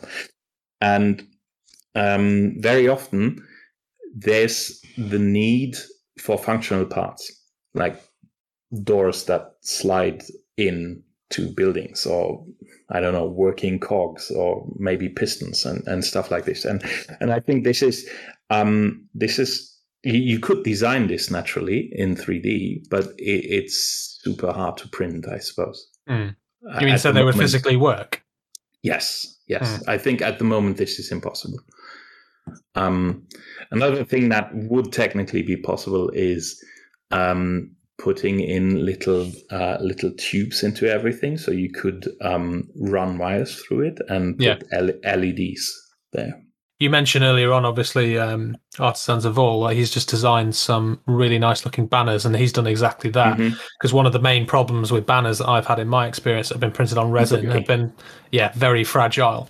Um, whereas he's designed these specifically to to run K um, wire or bra- or thin Yeah. brass rod Yeah. to fix them to your Titans. So yeah. But I was more thinking about electrical wiring. Ah, So- right. Okay. So you could have, um, for example, a landing pad with position lights, Hmm. something like that. So you could have actual LEDs built into the kit. I mean, this is, of course, this is a, a pain to build, but and also it's a it's a super painful to print. Um, I'd say it's close to impossible to print, but but this is these are the things that I think we are too limited by the technology of our times. Insert Howard Stark meme here, and yeah. Yeah. Great. Okay. Well, it's been quite an in-depth chat. Uh, the first half today. Um, I guess like we, it's always a case, isn't it, when uh, these things. It's like buses; they they come come along at the same time. There's been so much news, so much going on. It's been a very very busy month for an August. Mm. Um, but I think what we'll do now is we're going to take a very short break, and um, when we come back after um, the dulcet tones of um, Battle Bling have uh, wooed your ears, then uh, we will get into our Legio Atarus deep dive. So stay with us, and we'll see you in a few seconds. Princeps, does your Titan need a refit? Refit, refit. Are your locomotives feeling sluggish? Sluggish, sluggish. Do your machine spirits need lifting? Lifting, lifting. If the answer to any of these is yes, then head on over to Battle Bling, Battle Bling on the Etsy store. Our range of new parts, conversion kits, weapon upgrades, alternative loadouts, and retro war gear will have your Titan ready for battle and make them the envy of any God Emperor. Battle Bling, gaming accessories, bringing the bling to your battlefield. Warning Battle Bling products may contain awesome. And welcome back, guys. So, uh, now we're going to do our deep dive into the firebrands, or Legio, something I can never quite pronounce properly. It's however you want to pronounce it. Ataris, Ataris. Are are there any other pronunciations? I call them Ataris. I'm going to call them Ataris for the purposes of this. A Taurus. A Taurus. Yes. A Tar- A Taurus. Atarus. I'm, uh, yeah, I'm taking it to northern. Hey, Taurus. But for the purposes of this deep dive, we'll say it's Ataris. I'll go. I'll go firebrands because okay. Yeah, Firebrands also works, doesn't it? Can I just say, I, you, I, sorry, I didn't even realization they didn't get their decals back. Unlike every other Loyalist Legion that had de- decals, decals done by GW, they didn't get theirs back. Yeah, that's right. And it's really annoying because their decal set was amazing. It was almost as good as Krytos's. You you get the kind of white ones, don't you? The sort of eh, they're, ones they're in fine, the they're fine. But they had like freaking fire swords on fire. yeah. And they're currently £75 on eBay. I'd never even considered that before you said that, but yeah, you're entirely right. They released pretty much all of the. I can't think of another Legio that got them released that they didn't. 75 quid? Yeah, On eBay. Holy cow. Because people are words beginning with A, ending in holes. Mm, yeah. yeah. And here we come back to the discussion about the secondary market of Games Workshop, and especially with uh, AP. But anyway, moving on. Let's not go down that rabbit hole because we'll be there for a long time. Hmm. So, Legio Atarus, the firebrands, um, very popular Legio.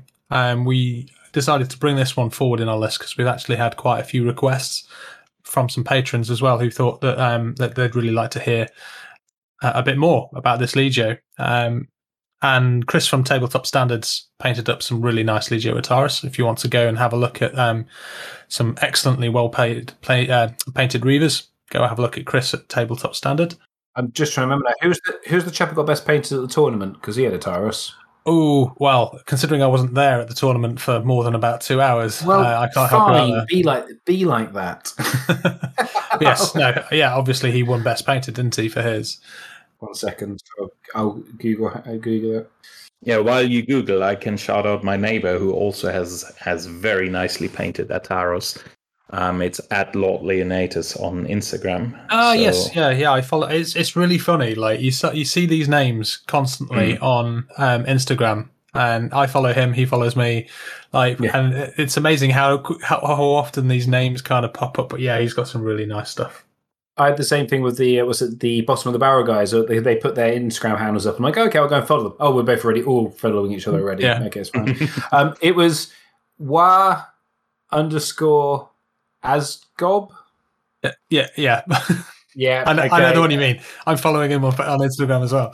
His Ataris are absolutely amazing. It's it's the he's yeah. Uh, just just go look him up. He's got a really nice red. We actually airbrush with contrast paints. Ah, So uh, contrast um, was it the Flesh Tearers one? Right. So I believe was that, was that over a metallic or? I can't remember saying that now. I've had that might not have been him. I've had a lot of Ataris players tell me how they paint their stuff, and I've got quite a few different schemes in my head.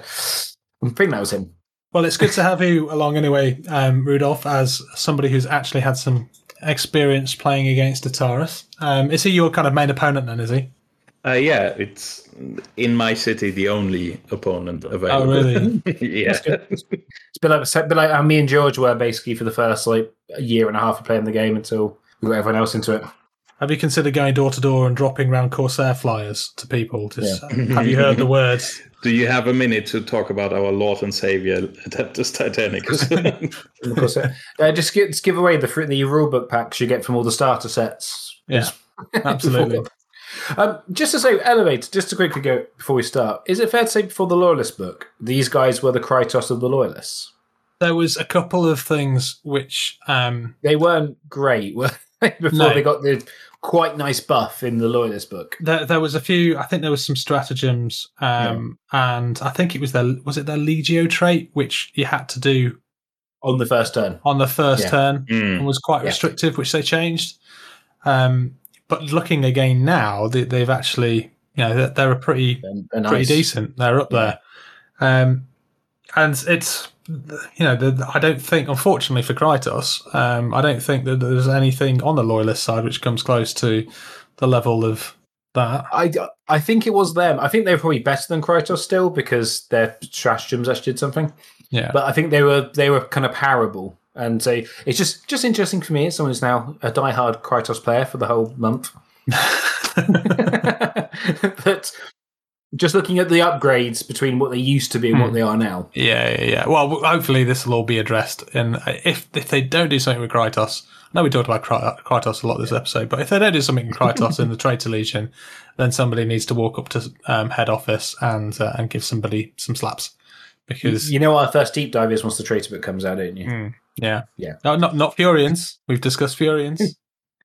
Come on, we need to uh, Maybe- start maybe start loving Fureans. Fureans again. Um, anyway, Legio Atarus, four traits. Um, they have one um, one actual trait, two stratagems, and one uh, Legio specific wargear um, on top of their usual three personal traits. So their Legio trait is seizing the initiative. Firebrand's crew uh, crews need little prompting to take the initiative, and Titans within the maniples are often on the move, even before their Princeps Senioris issues the order to attack or advance. Firebrand's commanders have learnt to exploit the independent nature of the Princeps under their control and often array their forces as aggressively as possible. So, once per battle, a force that contains at least one Legio Atarus maniple may re-roll the dice roll to determine who will choose the first player, uh, but only if they rolled lower than their opponent. If they win this roll off, then they must nominate themselves as the first player. So, as we said, I think this was one which had some changes, and now you can do it whenever you kind of want.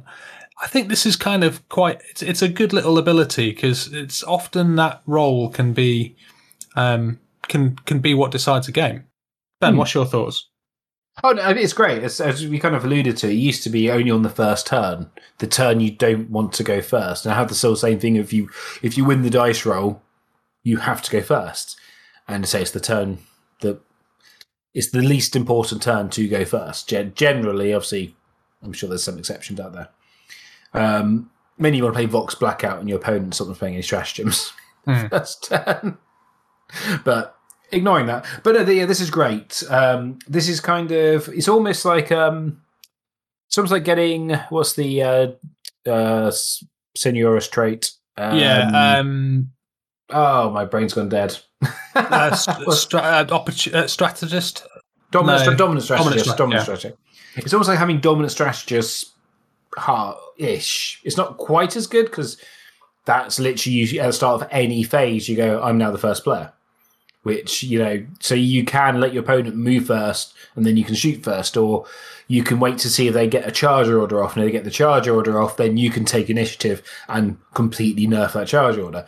So that is still better, but I mean, if you take dominant strategist and this, that's two turns and two turn, two very important turns. You can be, you're guaranteeing you're getting the initiative. You're you're getting that first hit when you need it later in the game. Yeah, it's almost kind of like you can dominate that kind of control element of the game. Yeah, Um, um, especially if you get a bit more combat focus, which obviously we have talked about for loyalists, mm, isn't always the best. Obviously, you could run Firebrands as traitors if you wanted to. Personally, wouldn't, but you can do if you want to. Uh, but yeah, you can still do some. You can put you know you can still like have a couple of reavers with like chain fist or something and get get that important charge off before your opponent does, or you know that that, that important first fire off before they can um, get away from you or anything like that. You know, there- there's some really it's it's good. I mean, I say it used to be garbage, and now it's a very useful rule. what's uh, what's been your experience, Rudolph, of playing against this? Um, unlike Ataros Princeps, uh, my main auto- opponent is not too aggressive when it comes to pushing and seizing initiative. So he he rarely makes use of it. So um, can't really tell. All I know about it is from theory, from like reading articles and reading blogs. Okay, well, moving on to their first stratagem. Um, so they have uh, it's a one pointer. It's called Impetuous Machine Spirit. Years of War and Headstrong commanders have given the machine spirits of Firebrand's traitors their own impetuous personalities. Firebrand's traitors. What did I say? Titans, Firebrand's traitors. The Firebrand's traitors. Firebrand's Titans. Uh, their own impetuous personalities. It's, right. Oh, I'm reading this from a book as well. Like, I'm not. I'm doing this to get it right. Let's start again. Years of war and headstrong commanders have given their machines, the machine spirits of Firebrand's Titans, their own impetuous personalities. When the machine spirit takes control of the Titan, it is even more determined than ever to close a distance with its foes. This stratagem can be purchased by any Legio Atarus player. Reveal this stratagem when a Legio Atarus Titan would be required to make a roll on the machine spirit table. Rather than rolling, the Legio Atarus player may instead choose to automatically apply the impetuous result, rolling d6 plus 2 rather than d6 to determine the distance moved.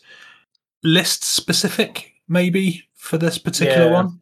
I would say so. It's um the problem is I, I'm trying to think the the um I'm try, I'm trying to think of the rules interaction.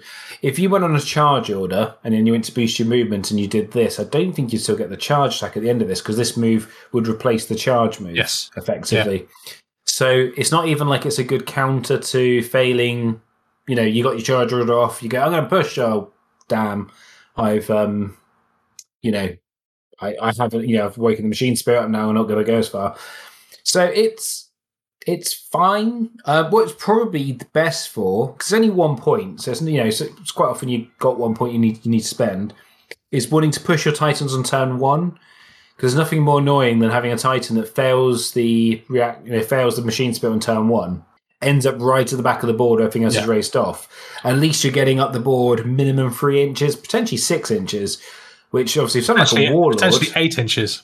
Oh, eight inches, sorry, potentially eight inches. Sorry. Um, yeah, but something like a warlord, because it's actually a big boost. So it's Something that if you fail on a full stride or something, isn't it? It's, it's that kind of like you, you fail a full stride. You Yeah, yeah, you, you're not going to get much of an advantage if you're going to be um, charging, but like on a full stride, there's definite um, benefits there. Obviously, if you get shot as well, of course, if you're a close combat legio, somebody shoots you, you push your reactor to um, Yeah. uh, boost your shields. You know, you're getting that little bit further forwards. So it's um, a bit like I think I remember trying when the Loyalist book first dropped. I tried the uh, what's the upgrade where every time you fail a power machine spirit, you um, do the shooting one. The wrathful.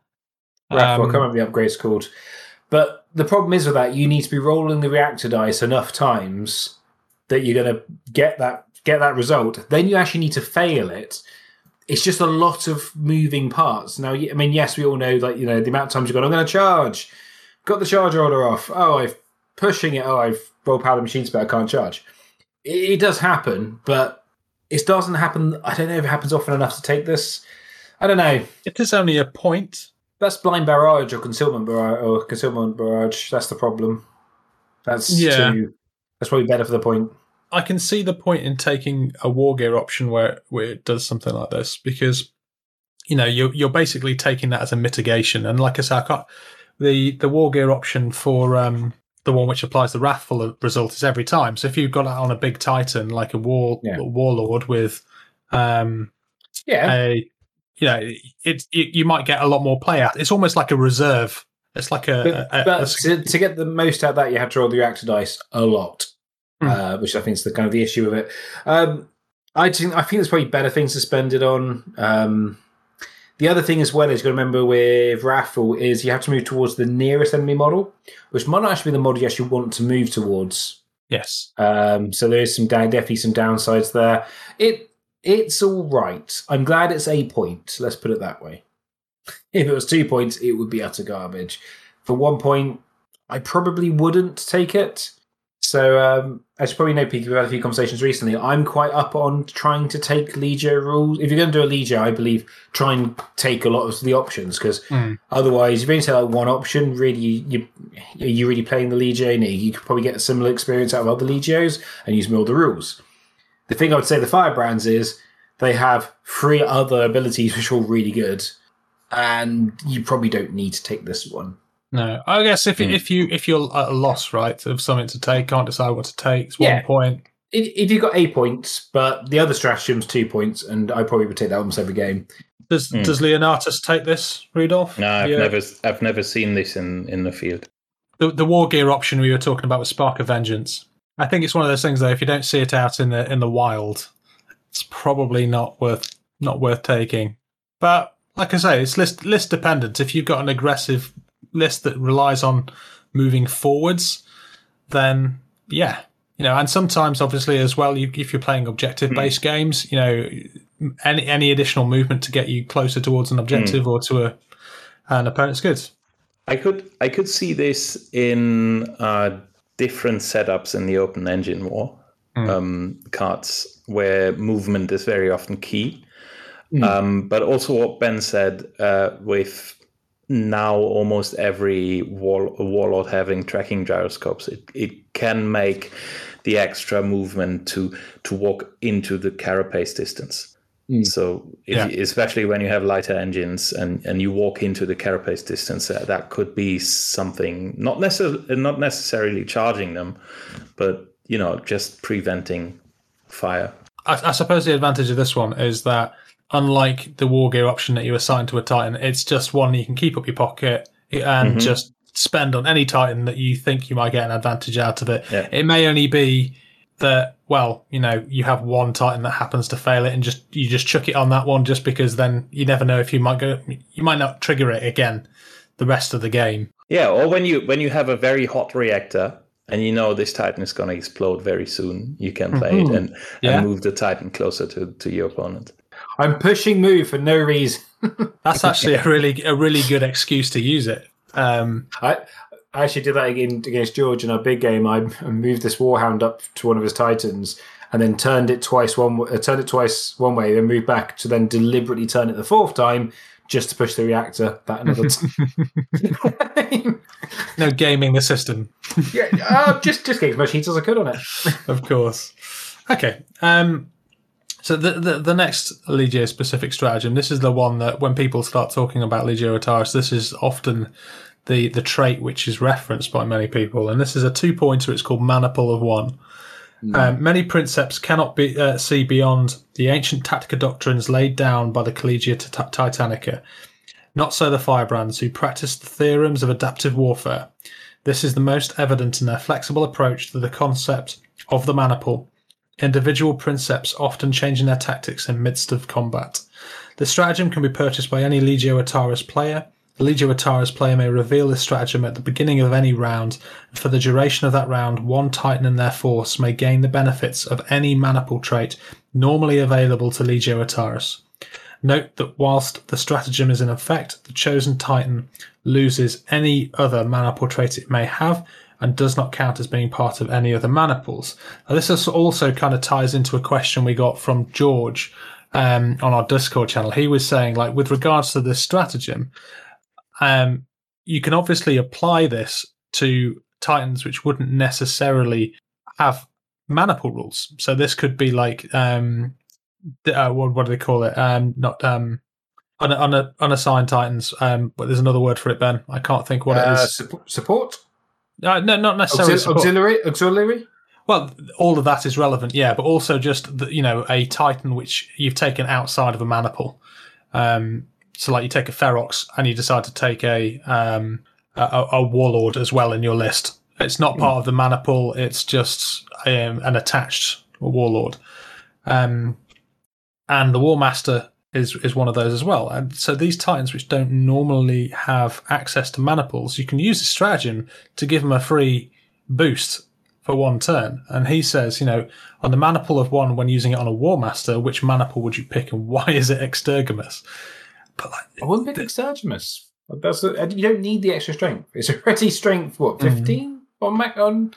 And potentially got um, fusion. I don't you know. Um, what would I take? Ferox? No yeah, extra heat? Just the plus one? the scale size you get a was it 12, 12 There's inch? their, it's, their, it's their scale, isn't it? So on a War Master it would be twelve. Yeah, because also because going carapace, the carapace weapons wouldn't work. But Fer- Ferox could be good. Um, But you can use this. The, the, the beauty, I think, of of One is that you, you can just use it on any Titan to do something different with it and be flexible. Like if you have taken an expect- Maniple? if you've taken a Corsair Maniple and for some reason you don't want to be a Corsair Maniple for a turn, and instead you want to get plus two on that, you know, be an Extergimus for a turn for that one Titan. There's just like there's so many options. What else could be? See, this is where a lot of maniples don't work. Like Venator doesn't work because cool. If you're a Reaver, then you still need the you still need Warhounds in your maniple with the rule to to bring down the shield. So really, it's Extergimus, um, Ferox, or Corsair. Corsair. They're the main. They're the main three. I guess you could do similar ones which go allow you to do first fire on a two up. Hmm. Um, or the one which is if you don't, uh, was it? Would, I don't think Fortress would work, would it? Because you need two of them for the main abilities to work. What you're hinting at there is that often there's the wording, isn't there, which is like when a Titan in this Maniple does this, Yeah, then a Titan can do this. Um, like uh, like Ruptura wouldn't work, I guess, unless you really wanted to boost your Reaver for free.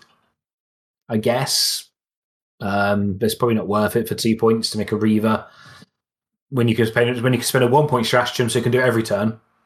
but, but I, I- think if you're not taking a Corsair, having the ability to all of a sudden sidestep out of the way of an incoming charge is, you know, is, is Cor- pretty useful. Corsair Ferox, yeah, I think Corsair Ferox or uh, Extergimus, they're, they're the main three. They're the ones which are like just you'd probably do most of the time.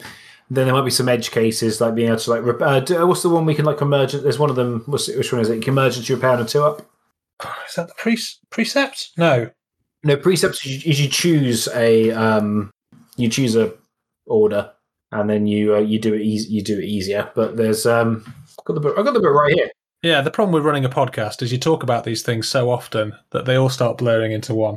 Well, I'm rubbish at maniple names. I uh, I I know them by maniple rules. That's my main problem.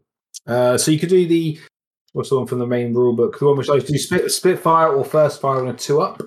Yeah, the Perpetua is the one which is the emergency repair. So that that could that could be useful. Just you know, you're in that situation. I need to emergency repair the split turn, so do it on two up. I would also say though, again, you've got um, especially if you're playing loyalist, you've also got you have got iron resolve. You can just automatically, if you fail, you could just pay for one strategy point, automatically pass it. So whether that's a worthwhile use of it or not, arguably not, because it's half the points. Yeah, it's it's it's it's those three. I, I don't, I can't think of many other ones which would be worth it for the two points. Um, Does that hold true in your experience, Rudolph? Again, I've never seen him use this. Um, Really? yeah, That's. Is he playing the right Legio? Yeah, I don't know. I, I have to question him. This is. I, I mean, uh, to, to me, this is po- possibly one of the, the standout traits. Um, Hmm. I, I think it's a good trait. I think so. It's a, it's a, it's a, I think I think it's a good stratagem Mm, I just think you are you're just a bit more limited than you would think. Hmm. But for two Um, points, it's in a it's in a reasonable sweet spot. It's not Hmm. too expensive, Mhm. and it's also not it's not super cheap. But at two points in most games, I think you'd probably consider on, unless you're your neighbour, um, you'd consider taking this in a um, in a game. And and in answer to George's question, I think with a War Master, I think I'd be tempted to chuck on a Corsair for a turn and just be able to move that, you know, out of its arc or sideways or Only problem with that I could see, again talking about other stratagems, kind of might be better off is um, is long retreat a maniple or is it all titans in your formation? off the top of my head, I don't know. I think it's long all retreat is basically Corsair maniple for a turn. boosted because And- you can boost the speed. Yeah, Mm. so it's, it's better. It's better than the Corsair maniple turn. And again, that, if that's your game plan, it might be better to run that because then all your titans. It's one point as well, so Yeah. all your titans get to do it for a turn. So Yeah, good point. I think that I think that I think that's where it's actually priced quite almost awkwardly because there's only one Titan that gets it.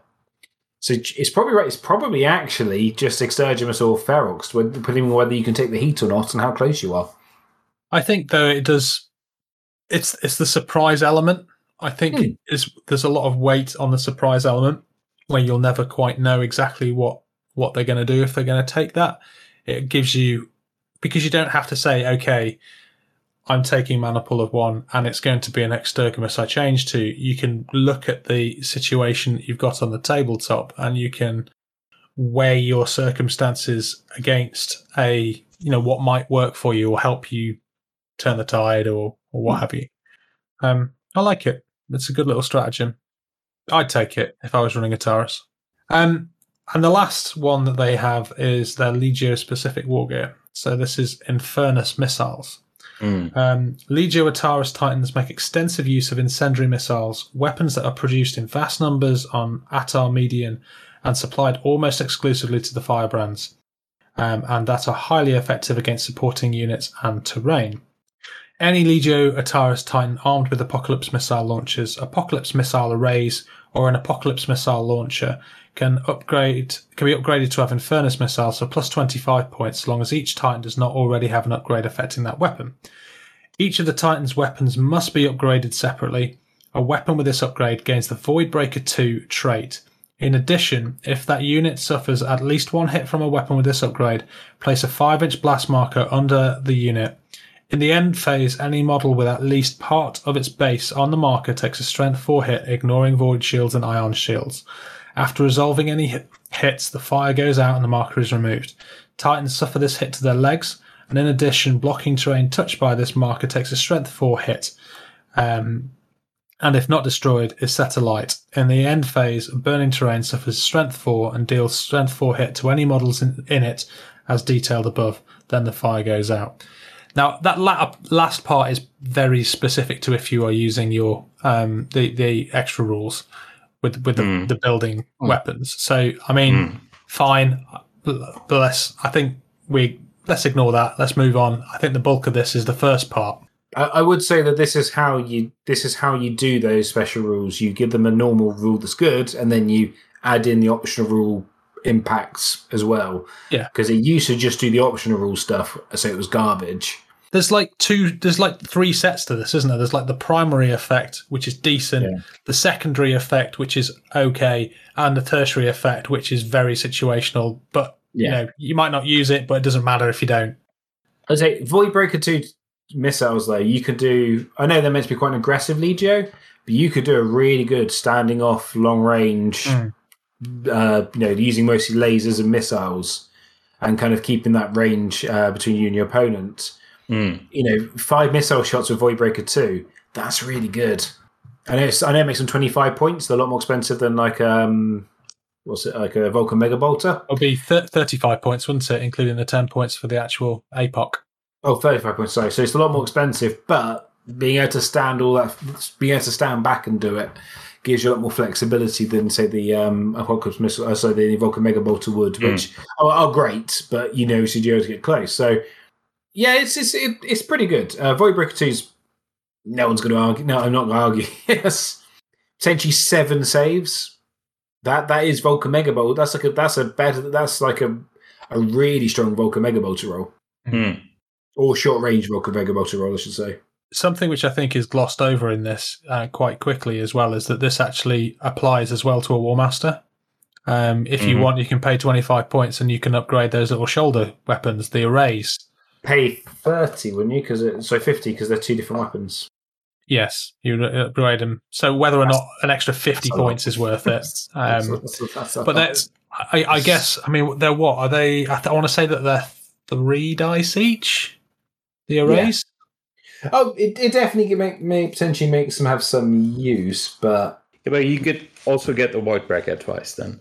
So of course you Yeah. play twice, but I've I've played against this very very often, and it can be very annoying when you have damaged warhounds because yeah, so, sometimes when when you're for example um, like not in full control of your uh, of of how you move because the the warhound's legs are damaged already. But it's particularly annoying when you have knights and um, when you have um, there's one situation i remember very well um, that was tactically very well played um, and that was used to force me out of um, out of cover into the firing arc of a uh, of a quake cannon, which is which is both not not the best situation for a knight household. Um, so there was a, a quake uh, volcano warlord um, in a corridor, and and I had to move out with my my knight banner uh, because I didn't want to take these hits. Um, also, I wanted this to happen because the quake cannon is still a little bit worse than and taking the, the hits to with the fire but still it's um it opens up a, a lot of interesting um choices also it's it's a very nice element in the narrative game that you have like burning ground and everything is is on fire there yeah i like it i've I, normally there's at least one titan with this upgrade when i play against at, at Taros. Mm. And the, the the strength for of the um the fire, I guess you, you, you quite quite quickly would write that off. Like I say, it's, it's good against knights, but um if if you think as well, like once those voids are down, you're getting the void breaker shields. If you've got weapons which you know, you're almost kind of thinking, well, actually, do I start targeting legs? Because then once you've got a few points on the damage track, then those legs can start getting damaged by the the fire of your apox, as well as the incoming strength four hits. I was, I was going to say the other thing here is you take ther- uh, thermal mines. The ones that hit the hit the so you got legs. You got the so you know you you could quite quickly uh, thermal mines and potentially cursed earth. Mhm. Yeah. So all of a sudden you're now potentially doing eight saves per missile, and one Titan when it moves, you're going to do some damage to legs. And then each time you shoot the missiles, that damage to legs is going to build up and build up and build up, and you Hmm. could potentially do. You know, make them very either very easy to finish off later on, or potentially even kill one with the missile. You know, a strength four hit is nothing to be um, nothing to sniff that when you got damage, a lot of damage for anything uh, smaller than a warlord. Mm. I mean, I guess the obviously you would be you wouldn't be able to take you, you because it's oh, hold on no it's not a blast is it it just laser blast after yeah, you the put a hit five so inch template down. yeah you can target it you can still target But don't forget, each model also and also like for the knights, each model was hit by it. So you have a banner of four knights, and they're all under that template. That is four strength four hits that are annoying voids, uh, uh, ion shields. Yeah. So th- yeah, that, that can add up pretty quickly. on first read through of this I kind of almost I was like oh strength four like mm, eh, no and then but the more I thought about it the more play I could see out of it I, I'd say it's, I'd consider that that's all a bonus, but it's also stuff your opponent has to think about, and it's also stuff that can just niggle away. And you know, can you take the chance of leaving that warhound in it? Yeah, Yeah. but especially when you have a, a densely packed banner of knights, for example, and, and it's a big one, um, like you have six knights, and since it hits every model, that's just a lot of hits. Yeah. Yeah.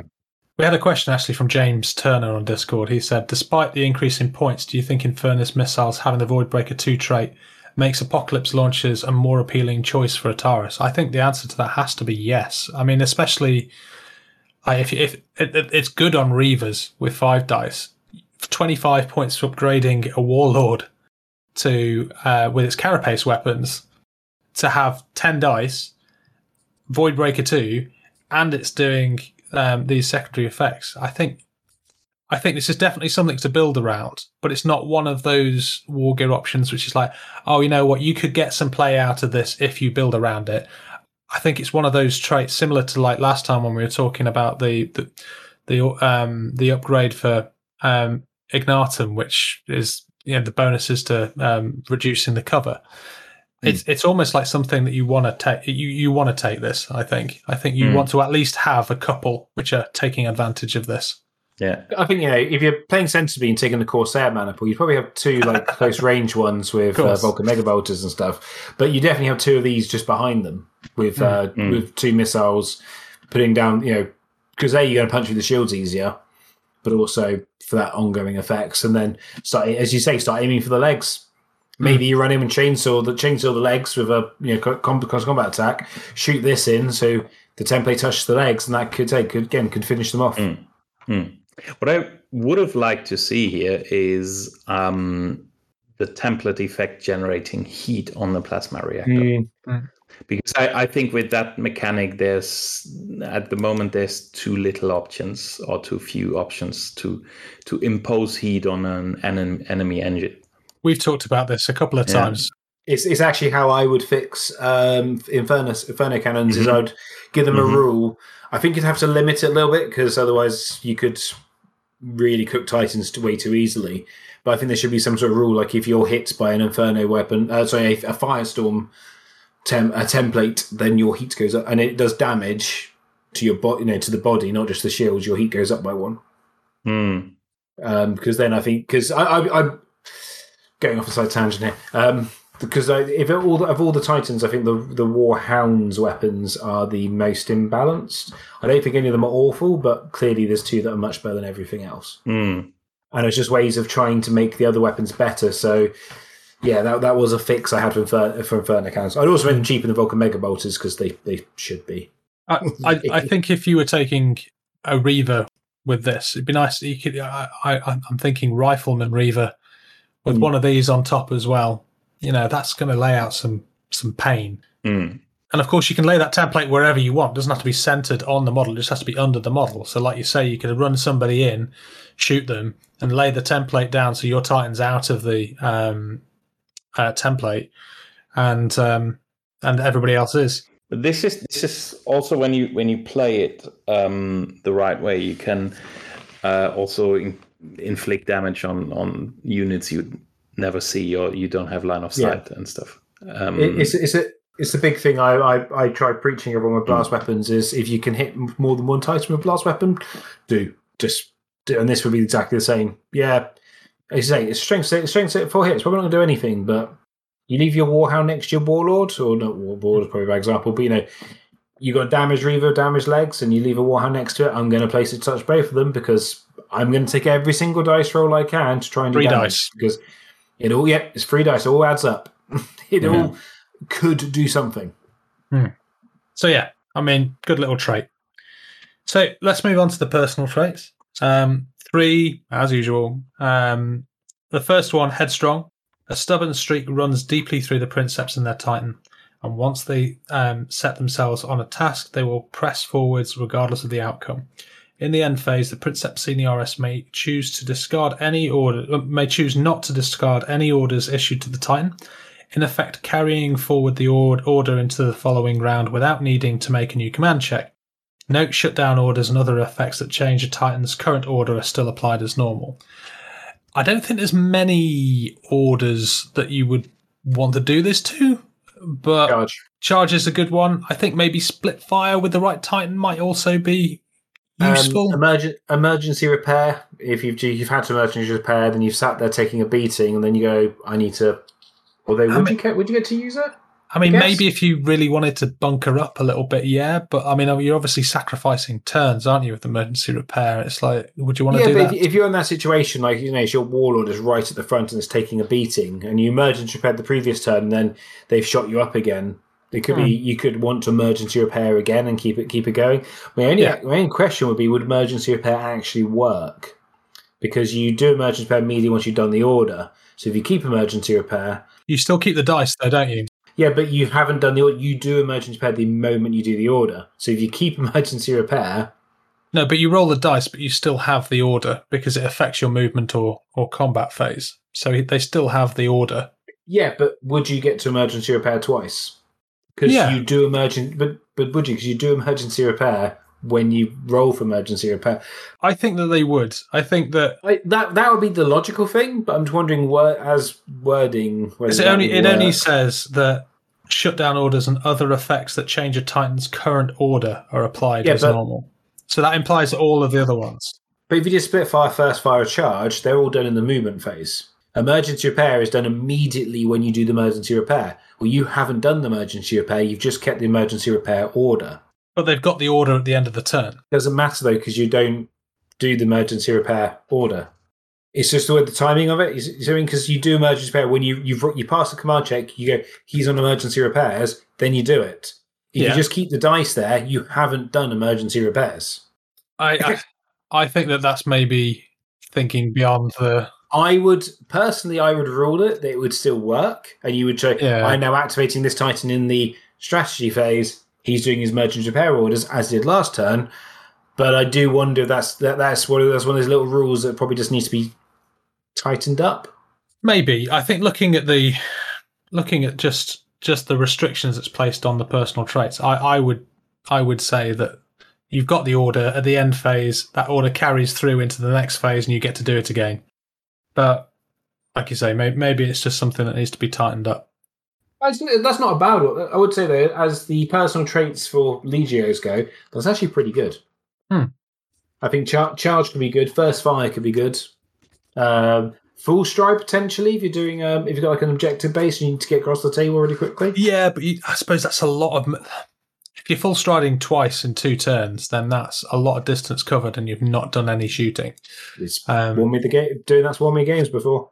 yeah, Getting Yeah. Warhounds to the opponent's table, opponent's deployment area.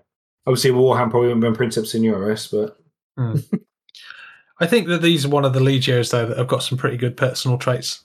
Um, the next one, unconventional thinker. Um, the Princeps is trained in lateral combat- combative reasoning and sees the, sees in the ebb and the flow of battle that others may might miss. This allows them to anticipate the actions of their enemies or make sudden maneuvers to catch their foes off guard. Once per battle, after an enemy Titan has declared his action, but before it moves or fires, the Princeps Titan can be moved d6 in any direction and its facing changed by up to 90 degrees. The movement may not take the Titan through blocking terrain or other models. it's really good. I like this. Mm. I- It's really good. Any Yeah. direction. That's that's Mm. and then turn. So they, they think, oh, I've, I've got onto your flat. Oh, I'm going to charge. I'm going to charge you, and you just move back six inches or move sideways Mhm. six inches. That's really good. the, the, the turn is the big thing here, I think, Yeah. because Honestly, I think any any any direction. Be able to move any direction. You can move back. but you might only you might roll a one. yeah, You might roll a one and only move you an might inch. roll a six. if, and if you do, great. But the fact that you can change your facing by that much That- is that's good. It's that's good and big. Don't get me wrong. That is good and big. But The, the facing is super important when you when you had like the smaller, lighter engines outmaneuvering you, and then suddenly that you don't get the back shot or the side shot. So thi- this is really strong, and and also the same thing is with um, the uh, the evading move of as a counter to to a charge. This is I mm-hmm. had this happen to me a couple of times. This is super annoying.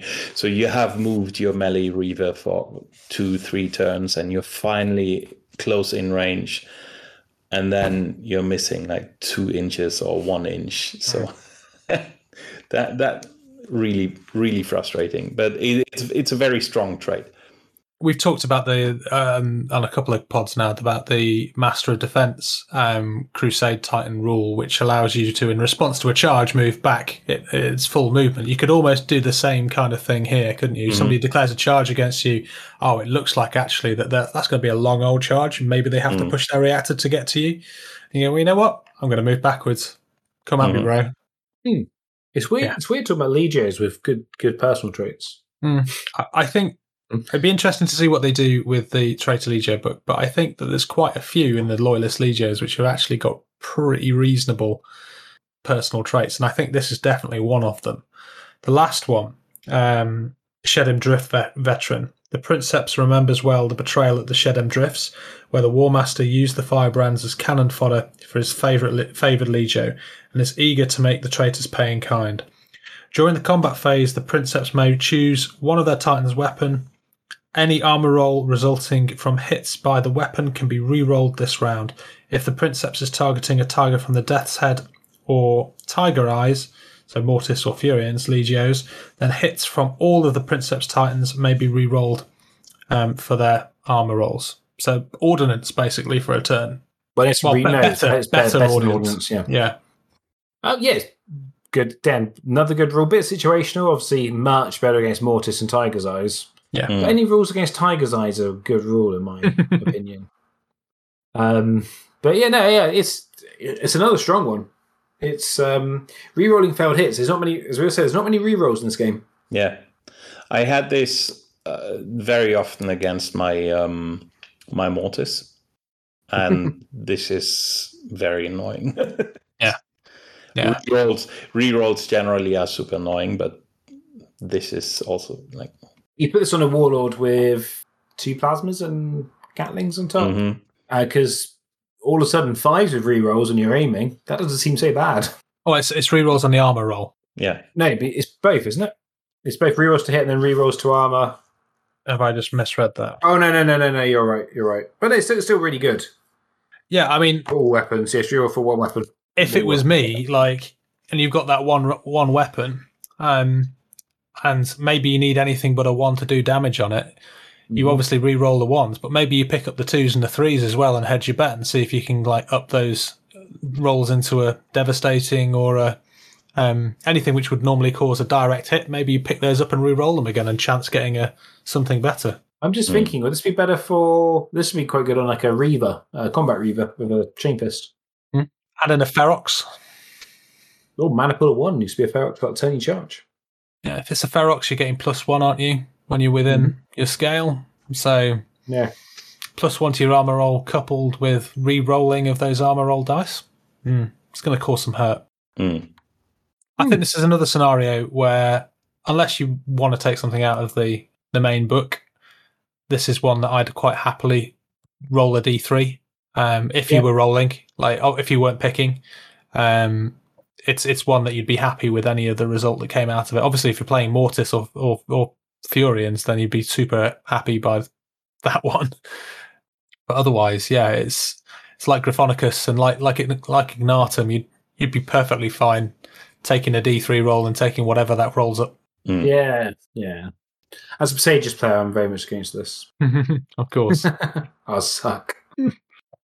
yeah, that's it for the um the rules for Legio Atarus. Like um, again, I think another another strong Legio. I mean, we've we talked about you know tier. I don't think there's such a thing as as the best Legio or the worst Legio. We've we've been toying around with the ideas of trying to tier them into into tier one, tier two, tier three, and I I don't know if I'm ready to commit to a, an answer here, but I'd say that they're reasonably high up on the list.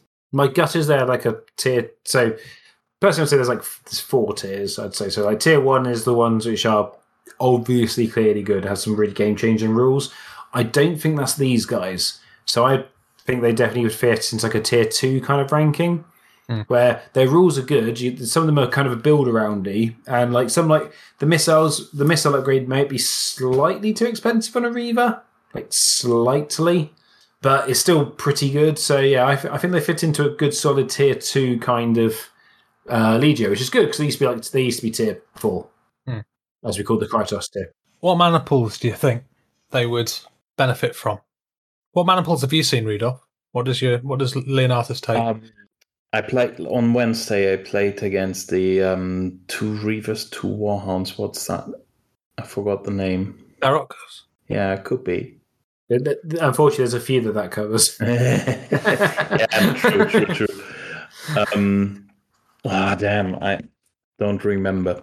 I'm The sorry. the Ferox is three Reavers, sorry, three Warhounds and two Reavers at max, um, and that's the one where you're getting the, the armor rolls and they want to get close. Yeah, that's the one. Mm, I've seen this one in combination with the uh, third personal trait, the Hmm. one that we just discussed. Um, I'm trying to think now. I, I, I think you're def- definitely favouring larger titans because for the for the missile upgrade anyway. You want to have some larger titans in there. So, a, wa- are you- whether that's a warlord or a couple of reavers or something. Um, I Um, think like I, I I don't. Oh, sorry. I was going to say maybe a mandatum would be quite nice with this one. Mandatum, yeah. I mean, I'm I'm becoming a massive fan of the Mandatum. It's becoming one of my my favourite mana pools actually. Because you could pay the 25 points to upgrade the carapace on a warlord. You know, you're not paying silly money. You've got one good warlord there and you're getting the bonuses with the warhounds.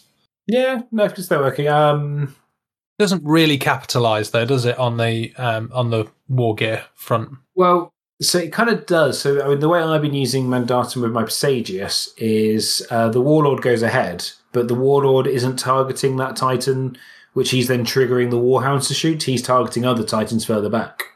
So you can see she could consider that because then the Warhounds can kind of sit further back than him because obviously they're a bit more vulnerable. Hmm. But getting that plus one to hit against anything he's shooting at, um, I could tell you when you're shooting long range plasmas on a two plus, thanks to your Legio special rule as well. It's um pretty pretty scary pretty quickly. It's tri- it's tricky, isn't it, to not just go, you know what, every, every Legio should take a, a Ferox, every Legio should take a, a Corsair. It seems to be the go to, but it's difficult to not kind of like be drawn to some of them. Corsair would be really good. Uh, the other one potentially, if you went crazy on the missile upgrades, would be the um oh, we talked about earlier. The one uh blah, blah, blah, blah, blah. So you've got potentially got the um uh, what's the one for the uh you're going to pronounce it peaky. The one from the rulebook. Two Axiom. warlords. No, two warlords. The ones that Oliver ta- Oddie takes. Two warlords, two Myrmidon. reavers. Myrmidon. And then you can just sit back bombarding with those fly- fire templates. You could put down a lot of fire templates a turn if they all had the missile upgrade. So the Myrmidon's the plus two to first fire orders, isn't it? Yeah. So you Yeah. just put them all on. Uh, no, you just do it on a two plus. Oh, right, yeah. Regard, regardless of modifiers. Hmm. So you just sit back. It's again a bit defensive. I don't really like defensive personally, but you can just sit back and bombard the bejeebus out of everyone. Hmm. The repairing one wouldn't be awful, um, but like stuff like the uh, the what's it the Ar- Arcus and the Ruptura, I don't think would be particularly great. A because the main titan in those is the Warbringer, which doesn't really get any benefit from this, but also like especially the Ruptura, it's a really tough list to write when you haven't got upgrades. Yeah. So you start adding twenty five point upgrades in, it get it you're you're struggling to make a good list out of that one. And you're playing with aggressive Reavers, and, you know, Yeah. you want Apox. You get the most out of Apox because I think, are they plus one over 30 inches? Um, Uh, yeah, but Mm. I mean that, that's that's a nice benefit if you get it. It's Yeah. not not critical. Um, it's almost a shame the uh, the what's it the uh, the flamer mana doesn't really synchronize much of them. Yeah, hmm. but I, th- I think you've kind of hit the nail on the head of most of them. There, I think the mandatum, obviously the ferox because they want to be aggressive and being able to make sure you get initiative. That'd be really good with ferox. Yeah. Not make sure you get it, you know, but you know what I mean. It's you, you're likely to get it. Mm. Uh, and then uh, Fortidus could be quite good, actually. Hmm. Fortidus, one Warlord, three Reavers, and then whatever you got points for anything else. Um, you sit there with your missiles, just bombarding the bejeebus of everyone, not caring if they outflank you too much. Actually, saying that, that'd be even better because when they do outflank you, you then use that strategy, you then use that legion, uh, that princeps ability to then move backwards and turn around and face them. So you get all the benefits of taking, soaking up all that firepower, and then bursting one of the warlord out of the formation to counter anything they do. Maybe this is a Legio which would benefit from a couple of smaller, if, if you're playing 1750, a couple of um, minimal maniples. So you can get the most out of your. um Because, like we said earlier on, you, you take the. They've got their trait. If you take that with um, Dominant Strategist as well, then you could have that on one of your Princeps, um, Seniorus, and then the other one would roll on the D the D3 for the um, personal traits for, for the Legio. I, Like I, I know. Corsair- Also, I was going to say like a um, a minimal Corsair and a minimal minimal Ferox, maybe. so I was thinking minimum Ferox, minimum um, Mandatum could be quite good. Could you could you fit that with the war? I suppose you could probably. I yeah, you probably have- could, couldn't you? I have that's one of my Sages lists that I have on my phone Hmm. for going down on Wednesday. Right. So it definitely fits. Definitely. And I think that I think that could be pretty good because they say you're getting yeah you have the Strategist you've got their reroll you can also have two two Princeps both act both acting when your opponent moves a Titan um, that could be really nasty that could be, bloody brutal actually yeah I think that that could be really good um, yeah it's quite good few options I'm quite quite good fun Yeah, I, th- I think the, the whole double maniple thing is something which I, I often see people forget about as an option. I think it depend. It depends on the Legio because uh, some of the Legio, particular special stratagems, like um, about like uh, Fureans. Yeah. the defensive surge is one maniple, so you want to have a maximum maniple because you need to make the most out. of It's three point. You know, it's a three point stratagem. You don't want to be paying three points for three of your Titans to get an Yeah. extra shot, but you're quite happy to pay three points for five Titans to get an extra shot. Yeah. So that's where um, I think that's sometimes where you've got to think about it. Whereas like the Sages stratagem, getting plus one to hit long range, that is Everything. every single to everyone. So you know when we did our three and a half hours point game, I played that, and every single one of my Titans gets plus one to hit long range. That's pretty brutal, Hmm. and you can take lots of small little maniples at that point. I think all I can really say about this is that I feel sorry for you, Rudolph, if you're having to play against these guys because they seem pretty decent. They are. It's it's not at all a bad one. He, he did have two years of them being rubbish, so you know, day for two. Sorry. what what you need to do, Ben, is going back to your Krytos with them being rubbish. You just need to sell them, and as soon as you No, no, sell no, no, them, no, You they'll need to become good. You need to sell. them. You need to paint to Crisis and sell it, then they become really good. Yeah. Okay. So there you go, guys. Let us know your thoughts. Um, if you use Atarus, um, get in touch. Uh, does anything that we've said today kind of hold true with your own experiences? It'd be great to hear. So, I mean, jump on our Discord channel and um, and, and ask the questions. Um, it'd be great to hear what people have to say. Um, so, just to kind of round out the show, Rudolph, thank you very much for coming on the show tonight. Um, obviously, Grimdark Terrain um, is is out there, available for anybody who wants to get into some um, printing their own terrain. Of course, it's also worth mentioning that you do have a couple of stockists who actually print the stuff on your behalf. People like Goldie's Prints, who um, kind of are, I suppose, licensed to sell your um, Mhm. your terrain. And you can buy them if you don't have a printer.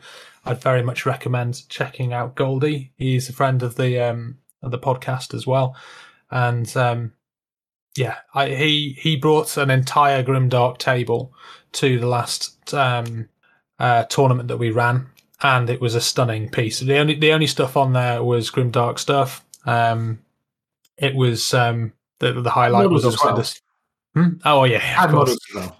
We're trying. We're actually trying because he's hopefully going to come to the one that we're going to have um, later on in the year, before the end of the year. And we're trying to persuade him as well to to now bring a second table, so we can have. Uh, He did say he's up for that. I love that. Yeah. He told me the other day. Yeah. we're hoping that he might uh, be considering doing a gothic one um, when that's all up and running. So it'd be Yeah. nice to. Just, Have just going to keep out for that. That's the 7th of November, and it is Reactor Meltdown 2, uh, Meltdown Harder. So Rudolph, anybody who's looking to get into grimdark terrain, um, what would you have to say to them? A couple of things. First of all, if you're not in the UK or in the US, um, just hit up grimdarkterrain.com slash merchants. And uh, you can see that there's a couple of merchants in other places, like in the EU, there's a couple, uh, in Australia and New Zealand, there's a couple. Um, so wherever you are in the world and you don't have access to a printer, no problem. You can still buy stuff from licensed merchants. Um, uh, the other thing is, uh, at the moment, uh, we are in, I think, nine the ninth month of releases. So sometimes it can seem a little bit daunting to uh, catch up on it.